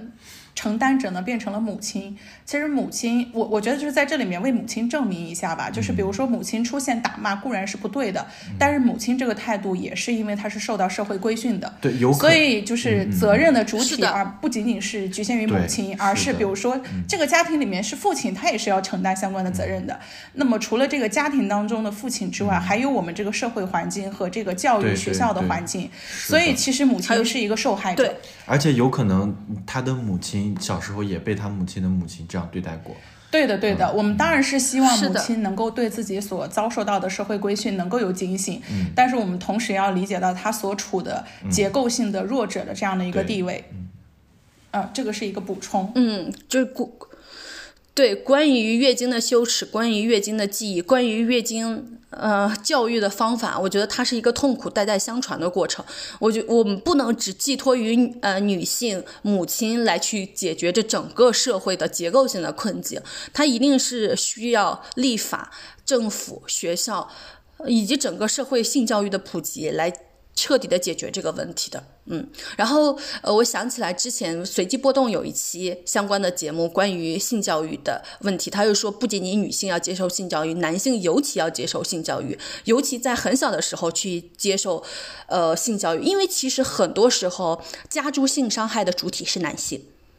我觉得我们可能就是有时候需要把犯罪的意识、伤害的意识从源头给它掐灭的话，我们其实就应该从就是对男性施加进行性的教育。刚刚莫布谷说到的那一期呢，我在录播课之前也听了，推荐大家去听，是第四十五期，名称是“今天我们如何教育男孩”，性别性教育也是性别平等教育。然后在这一期当中呢，他是邀请到了北师大的儿童性教育课题组的负责人刘文丽教授。然后刘文丽教授在这里面分享，比如说阴茎、阴道这些生理知识的用词的教育是十分必要的，而且我们的谈论也是十分必要的，因为它不仅能够帮助孩子要保护好自己，比如说我们的阴茎和阴道是不能够随便被别人碰触的。第二个的话呢，就是如果小朋友在受到伤害的情况下，我们没有阴茎、阴道这样的表述，他们可能没有办法表述到说我们到底是哪个部位受伤了。其实这些关键性部位的被侵犯，它是很影响到这个违法违规甚至是犯罪行为的一个定罪量刑的。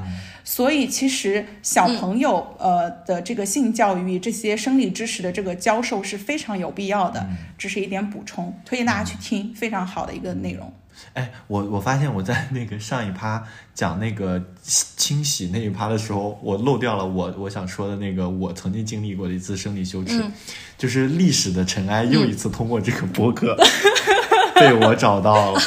就是我呃我我我是很小的时候就我大概是四五年级的时候，就因为爸爸妈妈工作的关系，我就出去上寄宿学校了。就可能今天跟着家里的这个亲戚在这个学校读书，明天跟着家里亲戚去那个学校读书。呃，那个时候我应该我想了一下啊，锁定记忆应该是在五年级的时候，我发现我的阴茎有点不舒服，它会分泌一些嗯，就是呃有点泛黄的液体，就不知道是是尿道口分泌还是还是。包皮里面在分泌这些东西，当然它就会弄脏我的内衣，因为我那个时候我并没有跟着我的爸爸妈妈一起生活，我的衣服其实都是我的一些阿姨来帮我洗，我就觉得特别特别的，我就觉得这件事情是特别不好意思，我也就不敢去说，所以我之前也经历过，我一洗澡的时候我就特别爱拿肥皂去洗，然后就洗，其实会加剧这个行为。后来我为了不让它沾到我的内衣上，我就。我就想了一个办法，就是我拿一个纸巾垫在我的内裤的前面，就如果它是脏了，它只会弄脏那个纸巾，然后这就 让我有一，这就让我特别不方便的是，我不能在下课的时候跟同班男生一起去上厕所，因为我脱裤子的时候，我的纸巾就会暴露出来，我就觉得是特别羞耻的一件事情，所以我经常就是。嗯，就是我就一直忍着，我放学回家的时候，我就经过一个没有人的厕所，然后我可能会换一下我的这个纸巾，然后上厕所，或者是上课的时候我特别憋不住了，然后跟老师举手说我想去上个厕所，然后我自己去上厕所的时候，我再我再把它给换掉，因为我也并不能特别理解这是不是嗯所有的男孩子在生在整个成长的过程中，呃，比如说在阴茎发育的过程中，他就会遇到这样的问题，还是我真的在比如说平时洗澡的时候，或者说是不是我家里用的洗衣液或者什么，呃，刺激到了我的那个内衣，然后从从而刺激到了我身体，而导致这些的问题。但是这个问题曾经困扰了我非常非常长的时间，就是真的在整个上小学那段时间，我呃非常不敢，就是跟大家一起去上厕所。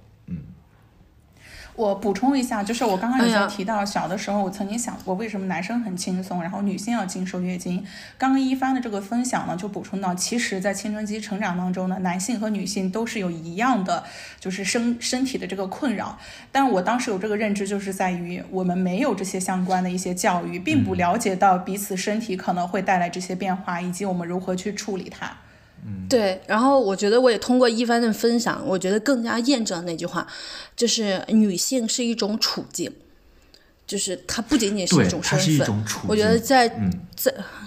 对，就是在整个社会性教育的缺乏，每个人都把我们的身体还有性当做羞耻的情况下，呃，不论男女，我们每一个人都在面临这样的处境。我就可以想象，就是一番就这我不是一个留守儿童，但是作为一个颠沛流离，一直被 被 被被被被放在各种各样的呃家庭里面生长，呃，就是长大的一个小男孩遇到这样的问题，我觉得他的无助和女性第一次看到自己月经的无助，它是一样的，就是女性。从来都是一种处境，我觉得男性和女性就是应该共同行动起来。就是这件事情受伤害的，就绝不仅仅只是女性。我觉得男性其实是我可能很多男性出于面子的原因，因为我觉得女性。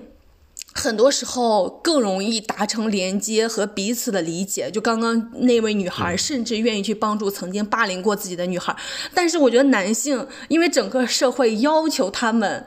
自信、阳刚、呃有面子，就是我觉得这种问题可能是对于他们来说是更难宣之于口的问题。就是我甚至有时候在这个问题的层面上，我觉得他的羞耻可能会比女性更加的严重。我觉得就是这种语境的创造，每个人都能公开的谈论相关的话题。我想起来，呃，之之前有一部很很呃很火的剧叫《想见你》，就是我们如果是通过盗版资源看的原版的话，就会看到有一天男主角问女主角说啊，你月经来了呀，还是你那个来了呀？当他这个剧在爱奇艺平台上上线的时候，这句话被完整的删除了。啊，就是连月经那个都是不允许在公开的视频平台被提及。嗯，我，那我又想说，就是，呃、那那那其实男性的问题其实很难，也也很难在这样的公开的平台上被提及。我觉得就这种处境，是我们每一个生活在这个社会上的人都必须面对的。它绝对不仅仅是女性需要去抗争的问题，我觉得男性也要参与参与到对这种打压、对这种忽视、对这种抹杀一起去抗争的战斗当中来。嗯，好，那我们接下来来听下一位女性的投稿。呃，下一位投稿叫打工人毛毛。放学以后的三位主播和各位饭友们，大家好呀！我叫毛毛，今年二十四岁，是一名刚入社会的打工人。今天我想和大家聊一下我从小受到的那些来自于同龄男生的性暴力、性骚扰和荡妇羞辱。可能这个题目跟我们播客这次的主题有一点点偏题，但是当我看到这一期主题的时候，我就情不自禁地回想起我从小到大的那些经历，想起了很多很多的事情，然后才惊觉自己居然从小生活在一个充满性暴力的社环境，而且其中以我的小学阶段居然最为严重。那么开始诉说我的经历之前，我想先说明一下我的家庭背景。我出生在一个双职工的家庭，我的妈妈是一位中学的教师，我的爸爸是一名国企的中层领导。我的家境并不贫穷，我上的小学也是我们当地比较好的一所小学，所以这说明我的经历并不是只存在于底层的社会。从小学一年级的时候，我们班就有一个男生，他是我们班语文老师的儿子。他呢，经常会在上体育课站方阵的时候，把我的裤子整个扒下来。当时我们班站的那种方阵是做广播体操的时候站的那种，人和人之间相隔的距离大概有二十公分的那种很远的方阵，很宽很远的方阵，每一个人稍微有什么动作都特别的明显，所以他的这种行为相当于当着全班同学的面去羞辱我，我感受到了极大的羞辱。但是当时那个体育老师他看在眼里，却也没有管。可能因为是他同事的儿子吧。小学一年级的我害怕老师，害怕我凶狠的妈妈，同时也隐约觉得这件事情是一件很羞耻的事情，所以我从来都没有对别人说过。二年级的时候，我们班有一个男生，他是班上成绩最好的学生，但同时他也特别的好色，他特别喜欢摸女生的下体，经常趁女生不注意。偷袭别人，他还有一个所谓的手下，他会指使这个手下去跟他做一样的事情。到了四年级的时候，班里有一些很猥琐的男生就知道男女之间的性行为是怎么回事了。他们把男女之间的性行为用非常肮脏下流的说法代替，而与此同时，同同年龄的女生甚至都不知道性行为为何物，都不知道自己是怎么来的。这些男生还非常热衷于造黄谣，造谣谁的妈妈跟男人偷情，造谣班里的女生不回家，跟班里的另外一个男生鬼混，对这些女生进行荡妇羞辱等等行为。这些行为让现在的我想起来都愤怒无比的事情，不断的发生在我成长中的重要时期。我现在想。如果我能回到过去，我想我做的第一件事情就是把这些男生一个个的都胖揍一遍吧。我不知道这些男生的家庭是怎么样的家庭，父母是多么的疏于管教，或者是这个父母的素质是多么的低下，竟然教出这么多思想肮脏，小学开始就整天只想着怎么样去物化女生的社会渣子。我更痛心的是，生活在这种环境下的女孩子们，她们的心理受到了多少的伤害，她们的人格受到了多少的侮辱。如果我是一位母亲，我千辛万苦生下来视作珍宝的女儿，却被这群臭虫这样的对待，这样的羞辱，我又该如何的痛心？我觉得有些男生的父母，从小教育男孩的心理一开始就是不正常的，他们总是想。男孩子反正怎样都不会吃亏，所以也便不教他们怎样去尊重女性。同时，父母与学校双重的性教育缺失，教出了这么多从五六岁就开始对女孩进行性暴力的男孩，也使得女孩子根本就不知道这样的行为是一种性暴力，也不知道如何去反抗保护自己。原先我以为我的经历是一个个例，只是我个人的经历。但在网络上看到这么多的与我相似的经历，我才知道这是广泛存在的，这根本就是一个社会性的问题。我的妈呀！就是这一期投稿听下来是非常的愤怒的，然后我在听到这一期投稿的时候，也会觉得我们这一期的选题也就是非常的有必要。嗯，在上一期的投稿当中呢，莫不过有分享女性是一种处境。就是我，我在回想到上小学的时候，比如说经常会有男生起哄在底下，就是说啊谁谁谁我喜欢你，然后其他所有的男生都一起去起哄，就是让女性处在那样的一个状态。包括呢，就是他也会去说，呃，哪一个女生是班里面最受男孩子喜欢，然后有最多表白的。然后呢，其他的女生呢，就是因为没有收到，就是在那种语境下没有收到男生的喜欢或者是表白，就被边缘化。其实不仅是女生被边缘化，还有一些比较处在弱势地位的男生也会被边缘化。比如说，我们当时班里面就会有男生，他可能，呃，成长相对来说比较慢，他可能说话呀或者什么的都会稍微有一些口吃啊，或者说有一些反应不及时，这。这样的男生，就是处在弱势地位的男生，也会被其他的男生嘲笑，也不会跟他玩。就是，呃，自以为自己没有问题的男生呢，总是喜欢抱团，而且去抱团嘲笑、诋毁他们。因为我记得，呃，小的时候我是当班长，然后我就能够看到这些男生会有欺负其他男生的情况，然后我就会去跟他们，嗯，就会去跟他们去反馈，我就说他们为什么要有这样的，就是但凡我们有一点公正平等的心，我们都应该平等的对待班级里面的每一个同学，而不是选择去欺负他、打压他，来去显示自己是跟别人是在一起的，自己不处于弱势地位的。所以其实刚刚我们前一个投稿里面也说到，比如说校园霸凌。我觉得这个情况是属于需要我们去重视的，在这个小学，就是在任何学学校的校园里面，都应该有一个良好的一个教育，去注重他怎么样让一个小孩子懂得为人的基本的道理。这不仅仅是一个性教育了，这是一个为人的一个教育。我我我把我我想贴个标签，我想把这些男孩子称为坐在教室后两排的那些男生。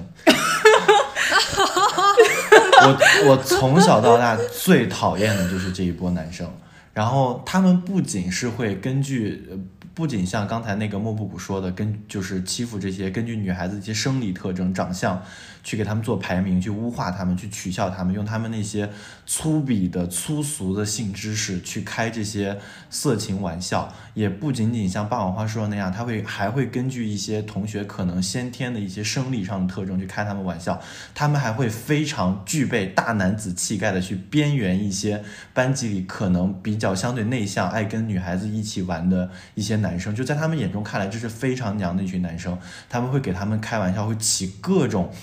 让人不能接受的词，比如说说说说说别人是一个假女人，说别人是个伪娘，就用了很多特别恶心的词汇去形容他们。然后我这个人也是在这些词汇中强壮成长的，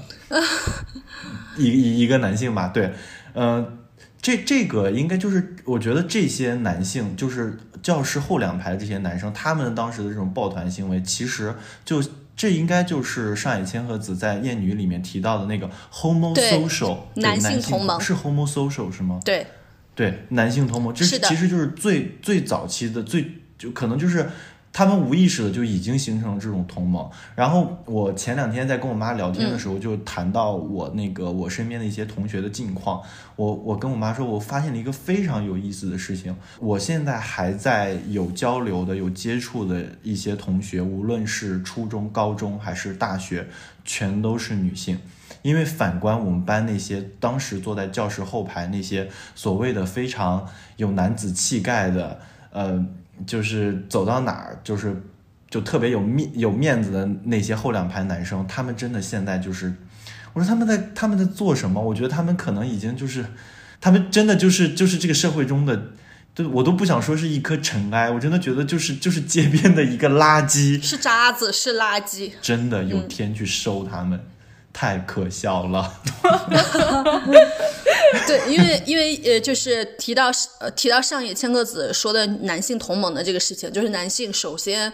把女性排除在外，然后再通过就自己把他们认为的不那么男性的呃那些男男性群体排除在，来巩固和确认自己的身份，他就是把他人他者化，然后来确认自己身份的一个行为。我觉得这是这本质上是一个非常没有自信、非常恶心的行为，因为他没有什么。呃，才能或者东西可以自我依傍的，所以他只能通过这种贬低他人，把他人他者化的。对对对对，是的。然后我想起来之前我有一位朋友，就是粽子给我分享的他们班级的故事，就是我们我们高中作为全市最好的高中，然后他们班是我们。全校最好的班级，我忘了那个班是叫火箭班还是叫什么班了，就是是整个市最优秀的、成绩最好的人进入到了那个班级，然后他就要他当时有一个标准是，你要么数学是满分，就是中考的时候，要么数学是满分，要么理化是满分，就你必须有什么是满分才能进入到这个班级，而且总分要又又要超级高才可以。然后他们班就有一个女生，呃，女生，你想想，一个女生进入到一个理科无比好的班级，其实是在整个社会打压之下，就是已经是非常非常艰难因为我们这个社会充满了各种各样各样的 bullshit，说女生理科不可能好的这种东西。然后这个女生进入到了这个班级里面，然后。一直在经历整个班级男性的各种各样的性的暴力和性的羞辱，然后排名，然后说这个女生长得不好看，长得丑，然后后来这个女生就陷入了抑郁，然后后面就休学了。就这个班级里面的基本上绝大部分的人是都能考上北大、清华各种各样好的九八五的，一个如此优秀的女性就被男性群体。的性暴力，就这样毁了一生。我就想，当时我听到这个故事，我真的是无比的愤怒的。我当时就想说，我们就想做一期。呃，关于女性从小到大遭受到的性暴力、女性遭受到的戕害的这样的一期播客，然后如果有相同体验的、相同经历的，或者是观察到其他女性受到这样伤害的朋友们，可以给我们投稿。我们希望就通过做一期这样的节目，来让男性反省一下，以及让整个社会警醒一下，自己是不是也在无意识中参与到了这样的性暴力当中。以及我也鼓励一些男性来做这种投稿，就像当时也被那些教室后两排男生边缘化的那些所谓可能比较文静、比较内向的男孩子。嗯，那我们偷啊，对那我们偷，我们来听，来听。啊，那我们来好，那我们来听下一个投稿。下一位投稿来自瑞子，各位放学以后的听众朋友们，大家好，呃，我是瑞子。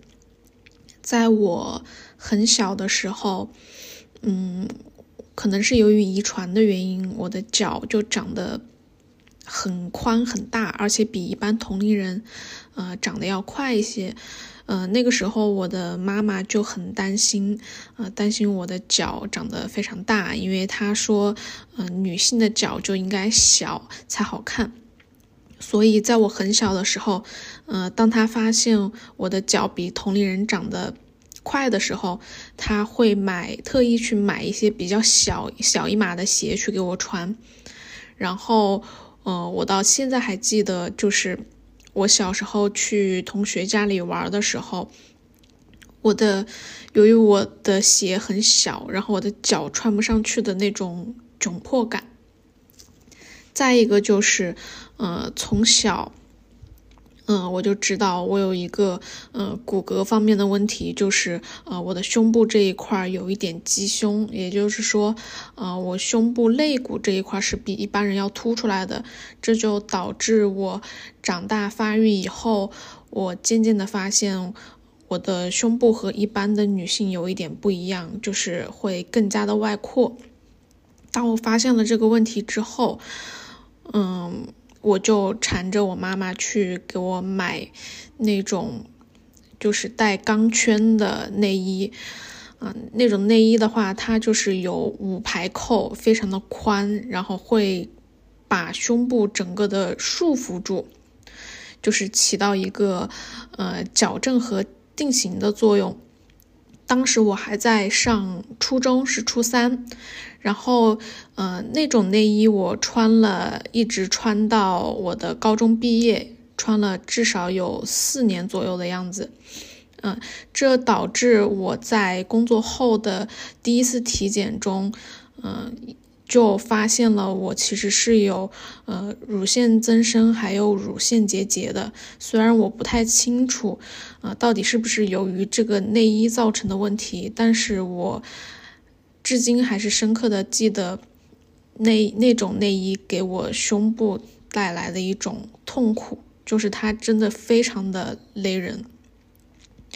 呃，现在呢，我就是喜欢穿一些呃无钢圈的内衣，或者是呃不穿内衣，可能就直接出门就带一个乳贴。嗯、转变的原因呢，是由于我记得，呃，在我初中、高中的时候，呃，我打开淘宝，然后去购买内衣之类的东西，嗯、我会发现，呃，淘宝会有几个关键词，什么小胸聚拢，然后呃带钢圈之类的关键词。但是当我上大学那段期间，我再去网上购买内衣的时候，我会发现大多数商家其实都已经在推崇嗯无钢圈内衣了。其实还是证明，呃，我们整个社会其实是，呃，在女性关注女性舒适度这一方面，其实是有一定的进步的。那其次是在我呃高中的时候，当时应该是一零年左右，嗯，当时贴吧是比较兴起的，然后贴吧里面就会有一个词，呃，黑木耳。嗯，我不知道这个东西能不能说，但是这个词当时在当时是给了我很大的一个困扰，因为我发现我自己的这个部位也是黑色的，然后我就很担心，就是我未来的男朋友或者是老公会发现我也是这个样子的，然后就会像网上其他人对于黑木耳的这个理解一样去理解我是这种人。当时，呃，黑木耳这个词形容的就是，嗯，就是性生活比较多的女性。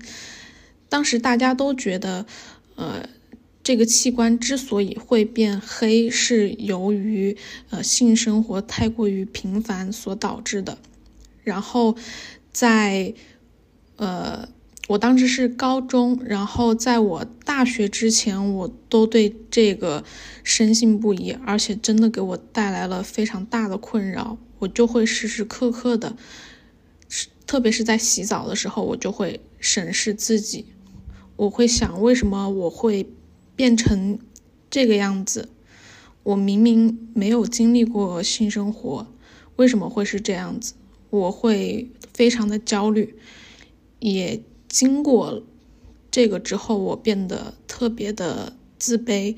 我不敢正常的去和呃男性去进行一些沟通和交流，因为我觉得，呃。一旦被发现了，这个就是一个抬不起头的事情。那到呃大学以后，我对我身体这方面的焦虑渐渐也有所好转。我小时候觉得我自己的脚很大不好看，然后觉得我的胸不好看，然后我非常恐惧“黑木耳”这个词，因为我在我的。大学之前，我并没有特别去接触关于女性方面的书籍，啊，或者是视频，或者是资料。但是当我上了大学以后，然后随着一些呃视频，还有公众号的一些呃科普，我就渐渐的了解到，其实我们完全不必为自己身体的这些问题去焦虑、去担忧。因为这些词它都是，呃，莫须有的，呃，一种对女性非常污名化的一些词汇。正因为有像放学以后，然后一些公众号的一些科普，我我现在不再对我的身体那么焦虑，我不会过多的去关注呃我的身体，呃我不会过多的去关注我的手是否好看，呃今天我的呃状态是不是最完美的。我没有再去关注这些东西，啊，我更加的关注自己的内心，呃，自己今天是否是有收获的，呃，是否是很高兴的，呃，我也会更多的去关注大自然，比如今天的天气是什么样的，呃，今天的空气是什么味道的，今天有没有小鸟在我的窗外叽叽喳喳的叫个不停。我觉得，呃，当我不再过度的关注自己的身体和身材，呃，我真的非常的开心和愉悦。其实这次投稿，嗯，我真的鼓起了很大的勇气。我是从元旦期间才开始，呃，听播客的，然后当时就很凑巧的就打开了最新的一期。就是关于终身学习那一期，然后感觉收获很多。嗯，我现在的状态是一个失业的状态，我刚刚从上一家嗯一家外企公司辞职了，因为我觉得，嗯，就是我大概能看到我十年后还在做类似的工作，所以我就想转行。嗯，做平面设计师，嗯，然后我最近的状态不是很好，因为我觉得我辞职之后我没有学到什么东西，然后我对未来也非常的焦虑，我也不知道我能否去，嗯，我能否去转行成功，然后。呃，之前看到了关于这一期，我就很想投稿去把我关于身体女性身体焦虑这一部分去跟大家做一个分享，但是我内心又很挣扎，因为我觉得我最近什么事情都没有做好，我是不是应该去花时间去给你们投稿，或者说，我到底？能不能去投稿？我对自己就很质疑，然后一直就拖到了今天已经十三号了，是十五号截止。然后，呃，我中午还在躺在床上，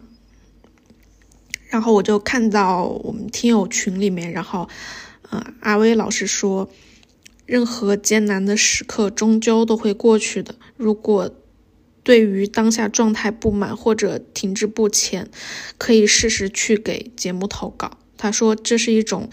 最直接、最快速获得正向反馈的一种方式。嗯，这就给我了一个投稿的勇气，然后我就立马起床来发表这个投稿了。嗯，以上就是我分享给大家的故事，谢谢。这里面我特别想感谢一下他的投稿，然后也很感谢阿威老师对他的鼓励。对，是的，就因为阿威的鼓励，我们才能收到这么好的投稿。嗯，对的，因为我觉得他非常非常的勇敢，去分享了关于自己在关于身体上的一些羞耻和困惑。实际上，如果没有他的分享，我觉得就是遭受这种身体羞耻的女性，仍然处在一个。孤岛的状态，大家没有感受到这种对这些侮辱性的词汇对于女性的伤害和影响。嗯，对，因为呃，我就想说，真的，这整个男权的世界真的是发明了太多你难以想象的污浊的各种各样的词汇来侮辱女性了。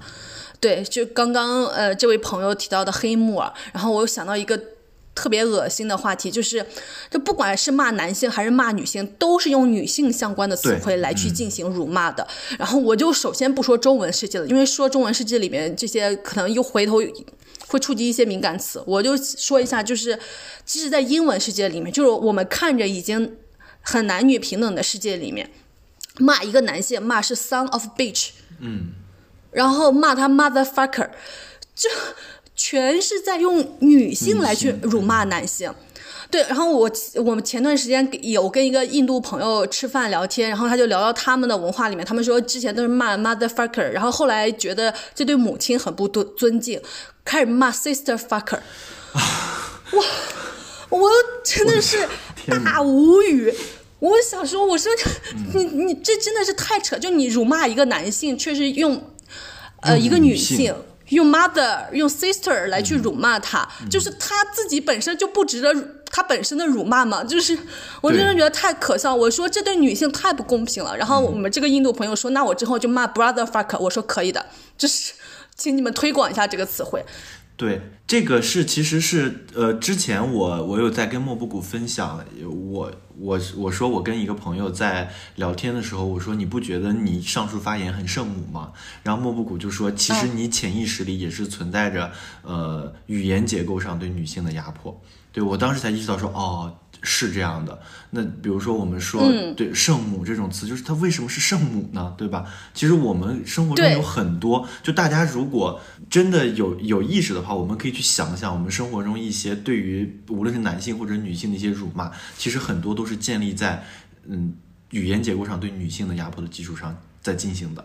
对，因为上次一帆他指责的其实其实是他的一个男性朋友，对，但是他却用的是圣母这个词汇，我当时就觉得哇，真的是大家真的是无所不用其极的在污名化女性，然后骂男性，呃的时候有时候会就是即使是一个他做了一个比较好的举动，骂他是妇人之仁，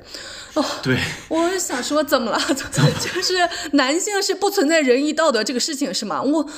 这真的是从古至今，如果中国真的有五千年的文化，那那五千年的女文化全是在用女性的各种各样的特征来去辱辱骂，即使是男性的一个文化的结构。对我觉得，就啊，当然了，全世界都是如此，因为女性从从从历史以来就是一个非常艰难的处境，就我们一定要对这套叙事就是加以辨别，加以反抗。对，然后另外一个就是。这位女性提到了自己就是呃胸呀以及脚的这个现象以及特征，然后我看身体有我的时候，我看到一部分就特别特别的痛苦，就是关于女性呃流行私处整形这个问题。哇，我想说，我的天呐，我们到底要取悦男性取悦到到什什么程地度步呀？真的是太恐怖了。然后我又想起有一次我们在呃我在评论里播客评论里面看到一个留言，我当时看到真是一身的冷汗。就是当然那期播客的留言本身在讨论我的语速的问题，后来有一个女生说。呃，有一个女性过来评论说，如果有人觉得你你不好看，你当然应该去整容啊。如果你不整，你就是偏激。我当时看到这句话的时候，我真的是恐惧，就是从心生到头。我真的当时在想，我们的女性到底被这个社会就是呃洗脑、规训、灌输到了什么样的地步？就是爱自己，首先就应该爱不可改变的自己。嗯，就是我出生以来，我的身体是什么样子，我的面貌是什么样子，就这些东西是呃，就是不好改变，也不应该被改变，它就是应该被承认、被接纳的。怎么别人说了一句我不好看，我就应该问这句话买单去整容呢？就是到底在想什么呢？然后我觉得每一个女性出生，呃就是我觉得不管她胸的形状、胸的大小，她都是自然的，都是应该被我们以及被所有人接纳和承受的。我觉得就是因为我。就是一一直也看，就是整个社会什么飞机场呀、大奶呀、波霸呀，就是你知道吧？就是不管胸大胸小，你都有一套话来污名你。就是到底怎么样的胸才是正常的呢？正常定义一个胸的标准，定义私处的标准，到底是是谁来定义的呢？我觉得我们应该把定义权转回到我们自己手中，它不应该由任何男性来定义，也不应该由你身边的那些就是被洗脑的女性朋友们来定义，它就应该由我们本身来定义。我生来就是这副样子，我没有因为这副样子而伤害到任何人，我就应该接纳自己，我就应该理解自己，我就应该承认自己，我也应该赞美自己，就是嗯。真的，我就觉得私处整形真的是二十一世纪，我也不知道是二十一世纪还是二十二十世纪最恶心的发明，就是，哦，我真的无法想象，就是我。我理解有一些呃情境下是需要做手术的，就是就出于一些原因，出于一些生理的原因，就有一些可能没有办法，比如说正常的呃排出经血或者是怎么样的。因为我，哎呀，我也是上初中的时候还是什么时候看了一部电视剧叫《使女》，我当时在想“使女”到底是什么意思。我上了大学才去百度“使女”是什么意思，然后我才知道哦，原来这种是需要去做手术的。然后其他因为形状、颜色，然后各种各样的问题，哇。我就想，真的，我在此呼吁所有的女性朋友，还有男性的朋友们，就真的不要被这套 bullshit 再就是再去谈及、再去传播，然后受到它的影响了。嗯，但其实在这里我，我我有两点想表达哈，就是当我们去看一个人的时候，我们要应该从这一个人的整体去看他，不能只把注意力聚焦在他的外形上，我们应该看他的头脑，可以看他的内涵，看他的谈吐，看他的爱好，看他在做的事情。我觉得有太多的事情，我们可以去去看一个人，就很就经常很多时候很多人会问我一个问题，说你的理想型是什么样的？我真的觉得这个问题。就是我觉得很好回答，但是我又很难去跟对方说明白，因为我觉得当对方问出我这个问题的时候，我大部分就知道他可能不是我的理想型了，就是 就是最后对最后我的回答就是我说我希望对方是一个善良的人，是一个好人，是一个有着自己呃有热情所在的人，是一个内心充盈的人。就是我说最最后，当然当然，我们大家都会喜欢好看的外表、好看的外形，就是呃完美的身材，这些这些肯定是加分项，但是这些一定不是必须项，它甚至肯定不能是首要选择项。我们真的要从整体的角度去看这个人，而且还有就是这个瑞子的发言，其中还有一个陷阱，其实什么，就是这些电视媒体。呃，塑造的所谓的明星的完美形象，给普通人带来的这个形象焦虑，就是因为我和莫布谷应该是，就是我们算娱乐行业的人，我们也多多少少接触了一些明星。我从实际上来说，这些明星你去看他本人的时候，他真的是一个不太正常、不太健康的状态。但是我们大部分人。是通过镜头，是通过这个一层屏幕去看待的时候，你会发现，就是可道理可能大家都懂，就是我们日常生活中看一个还比较。呃，比较 OK 的一个状态，然后这个屏幕就可能镜头就可能会把你放大一些。当我们实际生活中去接触到这些女明星的时候，这些很美的女明星的时候，我真的很担心她们，说不太好听，我担心她们会不会走着走，但是稍微身负重物，她们是不是骨头能否承受？他们瘦成这样，到底身体是否真的健康？就是我们就是就是不能去追求。电视屏幕中呈现的那种效果，认为那种完美、那种所谓的完美形态，就是我们每一个男孩或者女孩就应该就应该去追求的样子。但其其次，我还想说，就是我我因为这个，我又联想到了维密这个事情，到底那些所谓这些 angel，他他到底是？更加让你焦虑，还是你应该从一个更加健康、一个健美的角度去看待这些女性？因为我有看他们有相关的一些纪录片，因为我本身很爱看维密。就他们一直倡导的，也不是说所谓的瘦就一定是好的，他们是鼓励女性去运动的，鼓励女性去健康节食的，鼓励大家有科学的运动方法，然后尽量的让我们塑造成一种就是所谓说一个比较好看的状态。我认为我们在自己正常的基础上去，我们如果说想追求一个更好看的效果，我们通过努力科学的健身，我认为这是没有问题的。但是。这这个这个一定不能走歪了，我觉得这真的是确实是来自社交媒体给大家营造的一个所谓的完美形象的陷阱。对，因为我之之前在前面几期节目里面也聊到，就是社交媒体给人造成的恐惧、焦虑和压力真的是巨大的。就是我们从那个社交媒体上看到的各种光鲜亮丽的人，就是那个。绝大部分都是包装的结果。然后我之前不是因为写论文，然后就看到就是，呃，Facebook 它内部的员工，然后出来报道说，无数青少年的女孩就因为每天看这些带图片的社交媒体，看到同龄人，看到女明星，看到女性的网红是如此的光鲜亮丽，然后对自己产生深深的自卑，患上了厌食症，甚至很多人选择了自杀，然后陷入抑郁。我想说这些真的哦。真的是太恐怖了，而且很多女明星，然后刚生完孩子立刻瘦下来。生完孩子的第二天提出来，孩子提着孩子出来，哇，就是光鲜亮丽的形象。然后我记得之前女呃呃英国的女星就发起过一项运动，当时我还在上学，我当时还不太理解这项运动到底是为什么。呃，就是英国的某一个王妃非常受欢迎的，我现在有点忘记她的名字了。在生完孩子，凯特王妃，凯特王妃，呃，对，在生完孩子第二天就又呃精致又苗条又漂漂亮的出现了所出现在了所有的媒体面前。这当然是可能是王室对她的要。要求他对自我的要求，他就必须得这个样子。但是英国女性由此就非常非常的愤怒，说你宣扬这副样子，到底是想把女性一块逼到什么样的地步呢？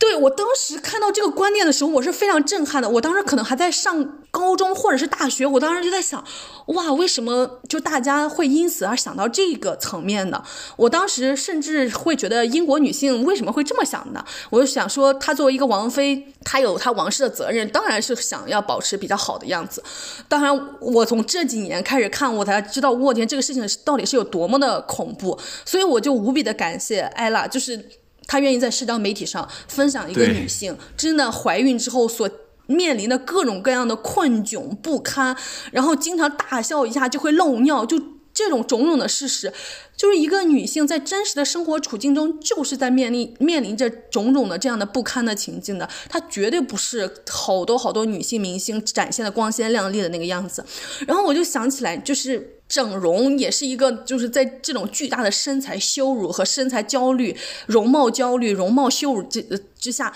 哇，很多女性女明星去做出来的一个举动，就是我我们每天都在对女性明星加诸这样的容貌的羞辱，这样的反弹也会回弹到我们身上的。我们要求女明星越来越加的精致和完美，然后我们每一个人都是。处在这样的生活中，甚至我身边的人都天天想着去做医美、去整容，这这个事情一定会就是打到我们，即使是平民的阶层的。对，就是我觉得我们所有的女性、所有的男性都不要加入到这样的一环中。就这样，我我只要加入到这样的一环，这样的一环迟早也会有一天波及到我的。对，我就接受自己本来面貌的样子。刚刚瑞子的投稿呢，我想说两点。第一个就是关于她的乳房的这一块，就是身体有我呢，她是有提到，就所有的女性呢都应该为自己的乳房感到骄傲。乳房的美学标准其实没有那么严苛，每一种曲线都有独特的美，所有健康的乳房都是美的。但是比如说像我们去逛淘宝的时候，我们去买内衣，它就会有啊聚拢型内衣。聚拢型内衣就是不允许，比如说外八字的或者是扩胸的这种胸型的存在。那另外一种的话呢，就是为什么要买内衣？是说胸部会下垂。实际上，内衣并不能够解决胸部下垂的问题，它是一个地球引力的一个问题。然后第二点的话呢，就是他谈到了关于阴唇的这个部分。实际上，身体有我呢，第十三页当中呢，也有特别去说到，就是阴唇的颜色，其实各种各样的颜色都是有的，它并不是需要去治疗，或者是需要它是一种疾病，这个完全不是的。然后我觉得很多的女性，比如说如果没有这位投稿人的分享，可能我们。没有办法知道或者是体会到这些女性遭受到这些困扰的时候，她们可能在没有得到足够的信息量或没有一个正确的认知的情况下，就会使得自己的身体受到伤害。我觉得这个地方是想要跟大家分享的。我这部分没了。哦，我还想起来一个关于脱毛的事情，我觉得这个事情也很恶心。就是，呃，当然了，这个可能是美国文化传传输过来的。就是女性可能每次约会之前呀，要给自己的腿呀，还有私处，还有腋下，尤其腋下，就腋下脱毛这个事情，我的天，简直是无所不用其极。然后用这个来觉得你才 ready 好去跟一个男性去约会，然后去发生关系。我想说，我的天呐，那对男性有什么要求呢？对男性的要求就是，就是很多男性甚至都不洗头、不洗衣服、不洗内衣，就是怎么就对女性有这些无所不用其极的要求呢？而且你知道，有时候脱毛，我就看那个《老友记》里面那个脱毛是什么蜜蜡脱毛有多痛苦，就是 就是莫妮卡跟 Rachel 在相互脱毛的时候，在拽的时候都互相在大骂脏话，因为真的是痛到不得了。就是女性凭什么要承担这些痛苦去取悦男性呀？而且毛发本身就是人天然天生的一部分，为什么就是除非你有特别特殊的需求，比如说那个，哎呀，我现在想想，我也想不到什么特殊的需求，除了那个选美要穿比基尼，但是我就又觉得选美也是一个特别恶心的事情。对，就是为什么要要脱毛？就是而且我我之前看到一个，呃。自称是嗯女权主义者或者女性主义者，他发微博推销那个呃脱毛脱毛剂、脱毛仪，就各种的相关的广告。然后他写的各种各样的文案，就说女性应该脱毛，什么怎么着怎么着。我当时看到，我就想说，为什么一个女性主义者也要去认同这套 bullshit 呢？就是啊，我想也这里面也想跟所有的女性朋友说，而且男性凭啥不脱毛呀？而且男性脱毛，男性的毛发还被认为是性魅力的象征之一。对，我想说，就是我们就如此的不平等嘛？女性的毛发就是羞耻，男性的毛发就是性魅力的象征，这太不公平了！都什么鬼啊？就是嗯，毛发自由，好不好？来，我们听下一个投稿。毛发自由，可以。收听放学以后的观众朋友们，大家好，我是 Teresa，今天和大家分享一些关于性羞耻的故事。我二十岁，一直生活在一个非常保守的家庭，从小父母就教育我说女孩子要洁身自好。后来谈恋爱后，妈妈就叮嘱我说，在结婚之前不能发生任何的性行为。到时候结婚的时候才能获得男方的尊重。我能理解长辈对性有着很强烈的排斥，但我完全不认同。那我自己是怎么看待这个问题呢？首先，我自己没有性羞耻感，我不记得是什么时候，嗯，了解到性这样一个东西。应该是小学那时候玩电脑就会跳出来莫名其妙的网站，第一次接触到这种东西就非常好奇，会把我看到的东西分享给我的朋友，然后大家交换自己知道的秘密。初中之后，嗯，学校有一些关于性的课程，但是那个课程讲的不是很完全。当时会觉得性是一个非常羞耻的事情，是一个女孩子不能触碰的事情。真正接触和了解性行为是高中的时候，当时网络比较发达，可以从网上获取很多资源，了解很多信息。身边的朋友思想也比较开放，我们就会聊一些女孩子在性行为当中如何保护好自己。如何正确使用避孕套等等，那时候就觉得性是两个人在接触产生感情之后自然而然发生的事情，是一件可以带来快乐的事情。当时在老家那一边，和我一样年纪的女孩子，有一些因为未婚先孕就选择了结婚、退学、外出打工。也是我觉得很遗憾的事情。后来接触到越来越多的人，我才发现，不是每一个人都像我一样了解这些知识。有一次，大学室友去某个公司实习，他负责审核出品一本有声书，书中有很多关于女性生殖器官的描述。他回到宿舍之后告诉我们。他说，他不觉得书中应该出现这样的词汇，这样的词汇让在他看起来是非常肮脏的。我很不认同他的观点，但是我又找不到合适的理由跟他争辩。还有一个室友，他是在大学通过我和身边的朋友才了解到性行为这一过程，当时我觉得很可悲。身处于这样一个大环境，一个大学本科生居然对这种生理常识没有一点了解。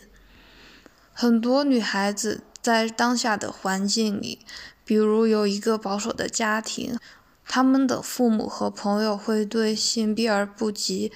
而在学校接受到的性教育又远远不够，这就导致他们获取性的知识渠道非常闭塞。其实我遇到最大的困难不是在于我自己，而是在于我身边的朋友。我很担心他们真正有一天要面对性行为的时候，他们没有足够的能力保护好自己，没有足够的知识储备做好这件事情，又或者是因为性羞耻不敢向身边的朋友提及自己的遭遇，所以。我想让所有人知道，性不过是两个人之间想要快乐的一种行为而已，就像你、我、他吃饭、上厕所是一样的。你有掌握自己人生的权利，每个人都有追求快乐的权利，它是生活的一部分。最后，希望大家都能自由自在的享受生活。就是感谢 Jerisa 的投稿，然后这里面我有两个点想分享的，一个是关于处女膜的问题，我也是这几年才知道，就是处女膜原来是一个伪概念，就是它并不是一个完整的膜。我因为我我想象中它就是像一个类似保鲜膜一样的东西，在我还没有过关于性的知识，还有女性身体的相关知识的时候，然后最近几年我才知道它就是像它是一个一一个孔洞状的东西，然后在《身体有我》里面这本书里面，它把它形成是一个花廊，嗯。就是一个花的穹顶，然后这样大家可以过去，因为处女膜就不可能是一个完整的膜瓣，不然的话每个月的经血是没有办法出来的，所以就对对，呃，所以处女膜就是一个非就是一个伪概念。然后，呃，其实大部分女性在第一次进行性呃性呃性行为的时候都是不会出血的，而出血的这种行为基本上都是因为女男性的技术不到位。然后不到不正确的摩擦所造成的出血的问题，然后另外一个是关于，呃性的问题是，就是我我希望大家能了解到一个知识点，就是呃性行为这个事情也不必然是有另外一个人参与的，性高潮也。不必然是由另外一个人带来的，对的。然后，因为其实数据就表明，就是百分之八十的女性都是需要通过对阴蒂进行刺激才能实现高潮的，而只有百分之二十的女性可以通过阴道达到性高潮。而通过阴道达到性高潮，也是因为阴道充血刺激到了阴蒂，才会实现对才会实现的性高潮。所以，女性实现性高潮，基本上。全部都是靠阴蒂这个敏感的区域，因为这个敏感的区域上，我看看啊，是有多少个神经哦？稍等，好多好多，我当时看的时候，我大为震撼。呃，对哦，阴蒂上面有八千个神经的末梢，而男性的生殖器上只有数百个神经末梢，所以其实女性在通过自己。来获得性高潮的这个优上面的优势是男性的几十倍，对，所以就是我希望大家就是如果想获得性高潮和性行为的话，就是不必然的是需要男性或者是另外一个人的加入的，我们通过自己也可以获得性高潮的体验。然后随着这几年女性运动的兴起，然后关于女性的就是。呃，获得性高潮的一些器具，然后一些产品，然后也在我们的社交媒体上，呃，非常的流行，然后也在社交媒体上，就是大家都开始愿意去谈论它，然后也能够打广告。然后我就是想说，就是女性们也可以去尝试一下这样相关的产品。嗯，啊，我想到了，小 S 有代言一款，对，是吧？然后我知道这样的产品还是因为小 S，就是因为她。经常会在节目上开玩笑，然后就说跟她跟她老公已经呃不太有这样的性行为了。然后呢，她现在主要是靠跳蛋。我当时就不理解跳蛋是什么，然后后来才知道哦，原来还有这样的产品。我真的，我觉得我的好多关于性方面的知识都是来自于《康熙来了》这个节目。然后我们后面还还会有一期节目专门去聊一下《康熙来了》。嗯，对。然后呃，我还想到有一个特别好笑的事情，就是在欧美世界有一个有一种现象叫做呃。GDP 或者是 BDP，就是 Big Dick Power，就是你知道有很多男性是不因为他本身有任何的特呃优势或者是特点，他就非常的阳光且自信。然后呢，本质上是因源于生殖器官的那个什么。然后呃，就是我就想说。我们女性也应当拥有一种力量，叫做叫做 pussy power，就是我们要尊重我们的阴道，尊重我们的身体的器官，然后并且就是呃接纳它，理解它，然后也赞美它。然后我之前有看过一个是类似博物馆的图片，就它就展现了各种女性阴道呀、阴唇的形状，就是它千姿百态，然后每一种都值得我们的接纳和尊重。嗯，其实我想就刚才这个听友的投稿。然后我也有一点点想分享的哈，就是我会觉得说，呃，因为因为他的这个最后的总结其实是说，性不过是两个人之间快乐的行为而已。我觉得这个我更愿意把它理解为其实是一种快乐的行为。然后这个但是是一定是建立在呃安全性行为的基础上。那我觉得这个可能不是我们这一期重点讨论内容。但是如果建立在安全。性安全性行为的基础上，我觉得可以套用一句霸王花曾经回复某位听友的话，就是想想去就去，想做就做。建立在这个基础上，我觉得我们每个人都值得拥有一次完美的，不止一次。我觉得我们每个人都值得拥有完美的性高潮的体验。嗯，希望每个姐妹们都拥有这样完美的体验。好，我们来听下一个投稿。Hello，放学以后的听众朋友们，你们好，我是茶童，是一名准外科医生。作为一名在医疗行业工作的女性主义者，对这一期的主题确实有挺多想说的话。不如就结合我在临床上的经历，一点一点谈起吧。我在产科病房里见到过最年轻的女孩是十一岁，宫外孕，凌晨一点多被送来做的急诊手术。而在妇产科实习的那几个月里。我所问过的每一个病人几乎都有过流产的病史，这是令我印象最深刻的事情。我到现在还清晰地记得自己当时的讶异和带叫一声“见怪不怪”的表情。而在诊疗过程中，我也发现我们需要耗费大量的时间去向患者和家属普及那些他们早就应该要知道的事情，比如安全期和体外避孕都不靠谱，又比如月经期间是可以洗头洗澡的。在这样一段说不上长的实习时间里，女性对自己的身体的羞耻和无知，以及他们所带来的最直接的后果，就这样密集地摆在我面前，让我不得不去思考这背后的原因。我也和我的舍友讨论过这些事情，他当时叹了一口气说：“哎，女孩子还是要自尊自爱。”这句话虽然也没错，但我还是觉得有一点过于轻飘飘了。当一个现象频繁地出现在这么多人的身上，那么除了个体的选择，这背后一定会有一些更宏大的结构性的原因，比如整个大环境对女性身体的凝视，对性教育的羞耻，又比如在婚姻关系中被迫让渡的一部分身体的掌控权。毕竟，一个心照不宣的事实是，他们所承受的很多本可以避免的痛苦，其实都来自于那个不曾出场的男性。有许多女性，特别是中年女性，由于伴侣不愿意配合做避孕措施，会在多次流产之后选择使用宫内节孕器进行避孕。那天在诊室来了一个阿姨，她已经是第二次上环了。第一次由于副作用导致持续的出血，所以就取掉了。但这一次副作用还是很明显。于是我的上级医师就跟她说，她可能不太适合这种方式，就回去好好避孕就行了。她就笑了一下，说：“没有办法呀，老公不同意。”虽然很荒谬，但我们也没有再多说什么，因为我们心里都清楚，虽然身体是你自己的，但是当下的环境和社会结构就是给了对方说不同意的权利和底气，并且在带来这一切后果之后还能完美隐形。所以，与其去说那些女孩子不自尊、不自爱，我反而更希望能够反思，为什么没有人好好教过她什么是自尊，应该如何自爱。又是否有人教过他的伴侣如何尊重身边的女性，如何爱自己的妻子呢？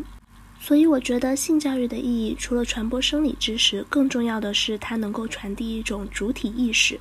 让人去重视并且珍惜自己的身体。毕竟身体作为我们生命的载体，把控身体的自主权是我们树立主体意识的重要的前提。婚姻中的不平等，社会上的性羞耻、男性凝视，种种种种。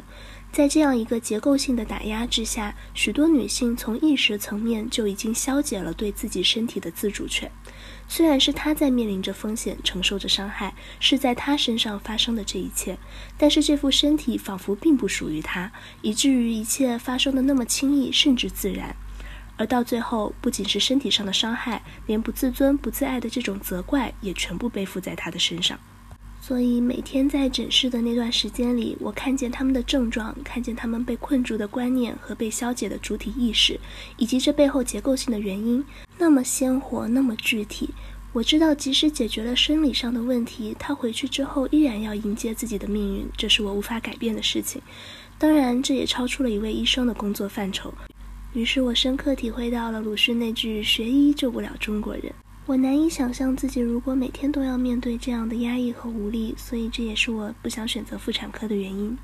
其实我也想过，会不会是因为我身在这个科室，才会见到这么多这样的人呢？也许这也是一种幸存者偏差。直到后来，我的妈妈和姑姑们都陆续向我咨询着他们的症状，我才更加深刻地意识到，这些问题就是隐藏在身边的每一个女性身上，不是没有发生，只是没有被提到。这也引发了我进一步的思考：性教育和生理知识的受众，并不仅仅局限于小孩和青少年，更应该包括身边的女性长辈。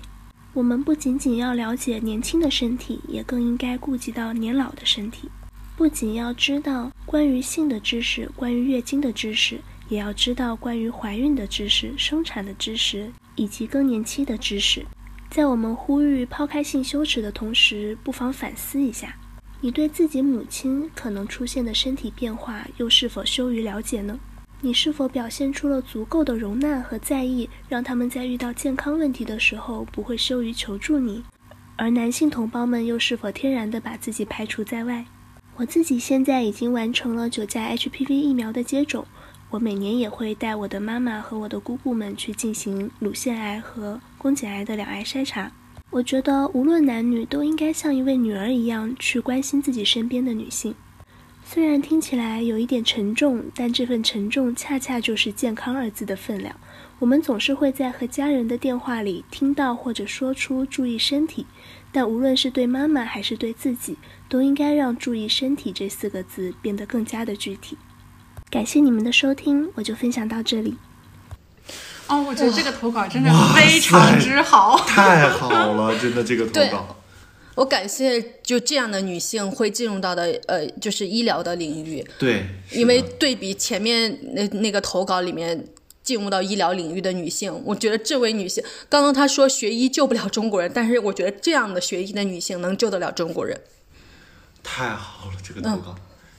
而且我觉得结合前面一个投稿，就是说性可能是两个人之间快乐的事情，但是如果我们缺乏相关的性教育，自己也没有进行一些相关安全知识的学习的话，那么当我们进入到妇产科的时候，我们需要女性付出的是身体的代价。在上野千鹤子教授的书里面呢，回顾了就是妇女解放的整个历程。那么比如说像妇女最开始解放的时候是有了性自由，但是有性自由随之而来带来的是因为性自由产生了，比如说可能会带来身体疾病、性病各个方面的问题，然后或者是说意外的怀孕，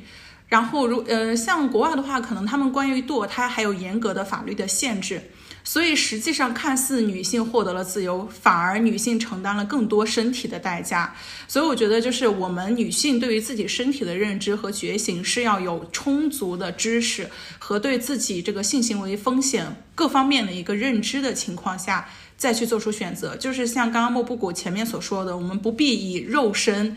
去真正的去实践或者是体验这些痛苦，获得这些血淋淋的体验。对对对的对的。然后查统哦，这个医准外科医生他还有一个分享很好的点是，我们刚刚在前面一直在说性教育从未成年开始是非常必要的，但是因为这一位投稿人他自己的母亲和他的姑姑都有向他咨询，就是。咨询这些关于妇科的一些问题，也让我们看到，其实我们需要关注的不仅是未成年人，还有我们，比如说中年，甚至是处在老年阶段的女性，其实她们都有自己可能羞于启齿的身体的问题。我们谈论它，正视它，就是使得所有的女性都能够有让自己的身体免于被污名化和能够及时得到治疗，让自己处在一个安心舒适状态的一个情呃状态下。对，这一点我就想到，就是因为呃我们的妈妈，然后我们的长辈，呃一些中老年的女性，因为之前计划生育的政策，很多女性体内都被上了节育环，而这个节育环对身体的危害是非常之大的。然后我们的母亲，我们的女性的长辈。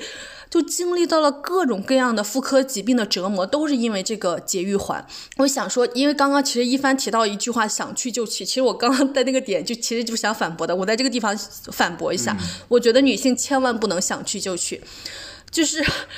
你想象到的欢愉啊，对你想象到的欢愉都不一定能得到你呃，而这个性性行为和基本上所有的恶果都是由女性来承担的。我们首先不说怀孕这种更可怕的后果，我们就说呃 HPV 病毒这件事情。嗯，HPV 病毒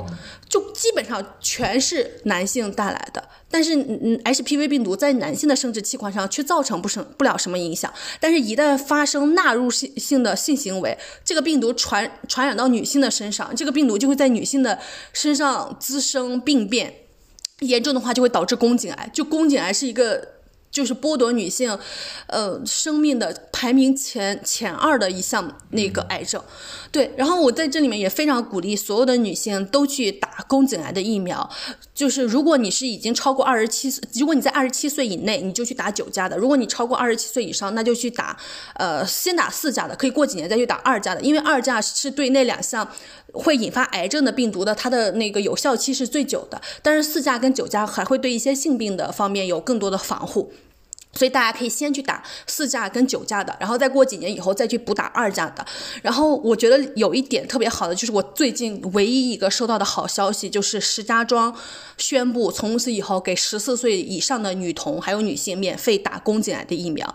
我相信，就是石家庄作为一个非一线，也不是一点五线，就是大家看着觉得肯定不如江浙沪地区发达的城市，它已经实现了这样的举措。那我们在全国推广的可能性就是非常之高的。我希望就大家都能努力去促进这样的政策进行落地，去提案，去在自己省的政府的省长信箱、市长热线里面都去提供相关的建议。然后与此同时，我也建议男性去打宫颈癌的疫苗，因为你本身就是宫颈癌。病毒 HPV 病毒的携带者，你也是那些病毒的创造者，对你也 你也是最主要的传播者。然后它对也能防止肛门癌啊等各种各样的事情。另外一个就是关于避孕的问题，就首先，呃，节育环这个真的是对女性巨大的摧残。其次，让女性吃紧急避孕药也是对女性巨身体巨大的身体的伤害。很大的伤害，对，对，然后呢，其实避孕套也不能保证百分之百的避孕，然后你像就别说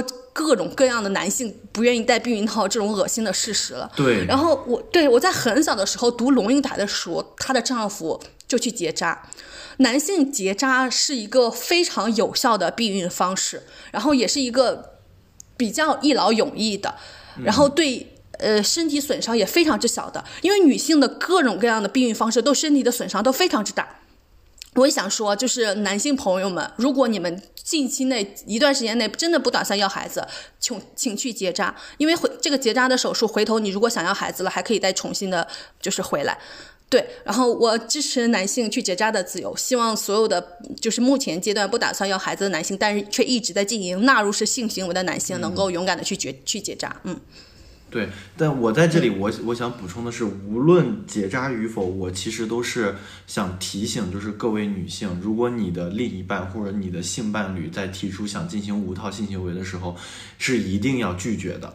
就是对，而且、嗯而且你就可以判断这个人不咋地了，就是可以尽早跟他结束相关的性行为和嗯生活伴侣的关系。嗯我我真的认为，就是我我我不能说概率，我只能说百分之九十九以上的所有的意外怀孕都是男性一场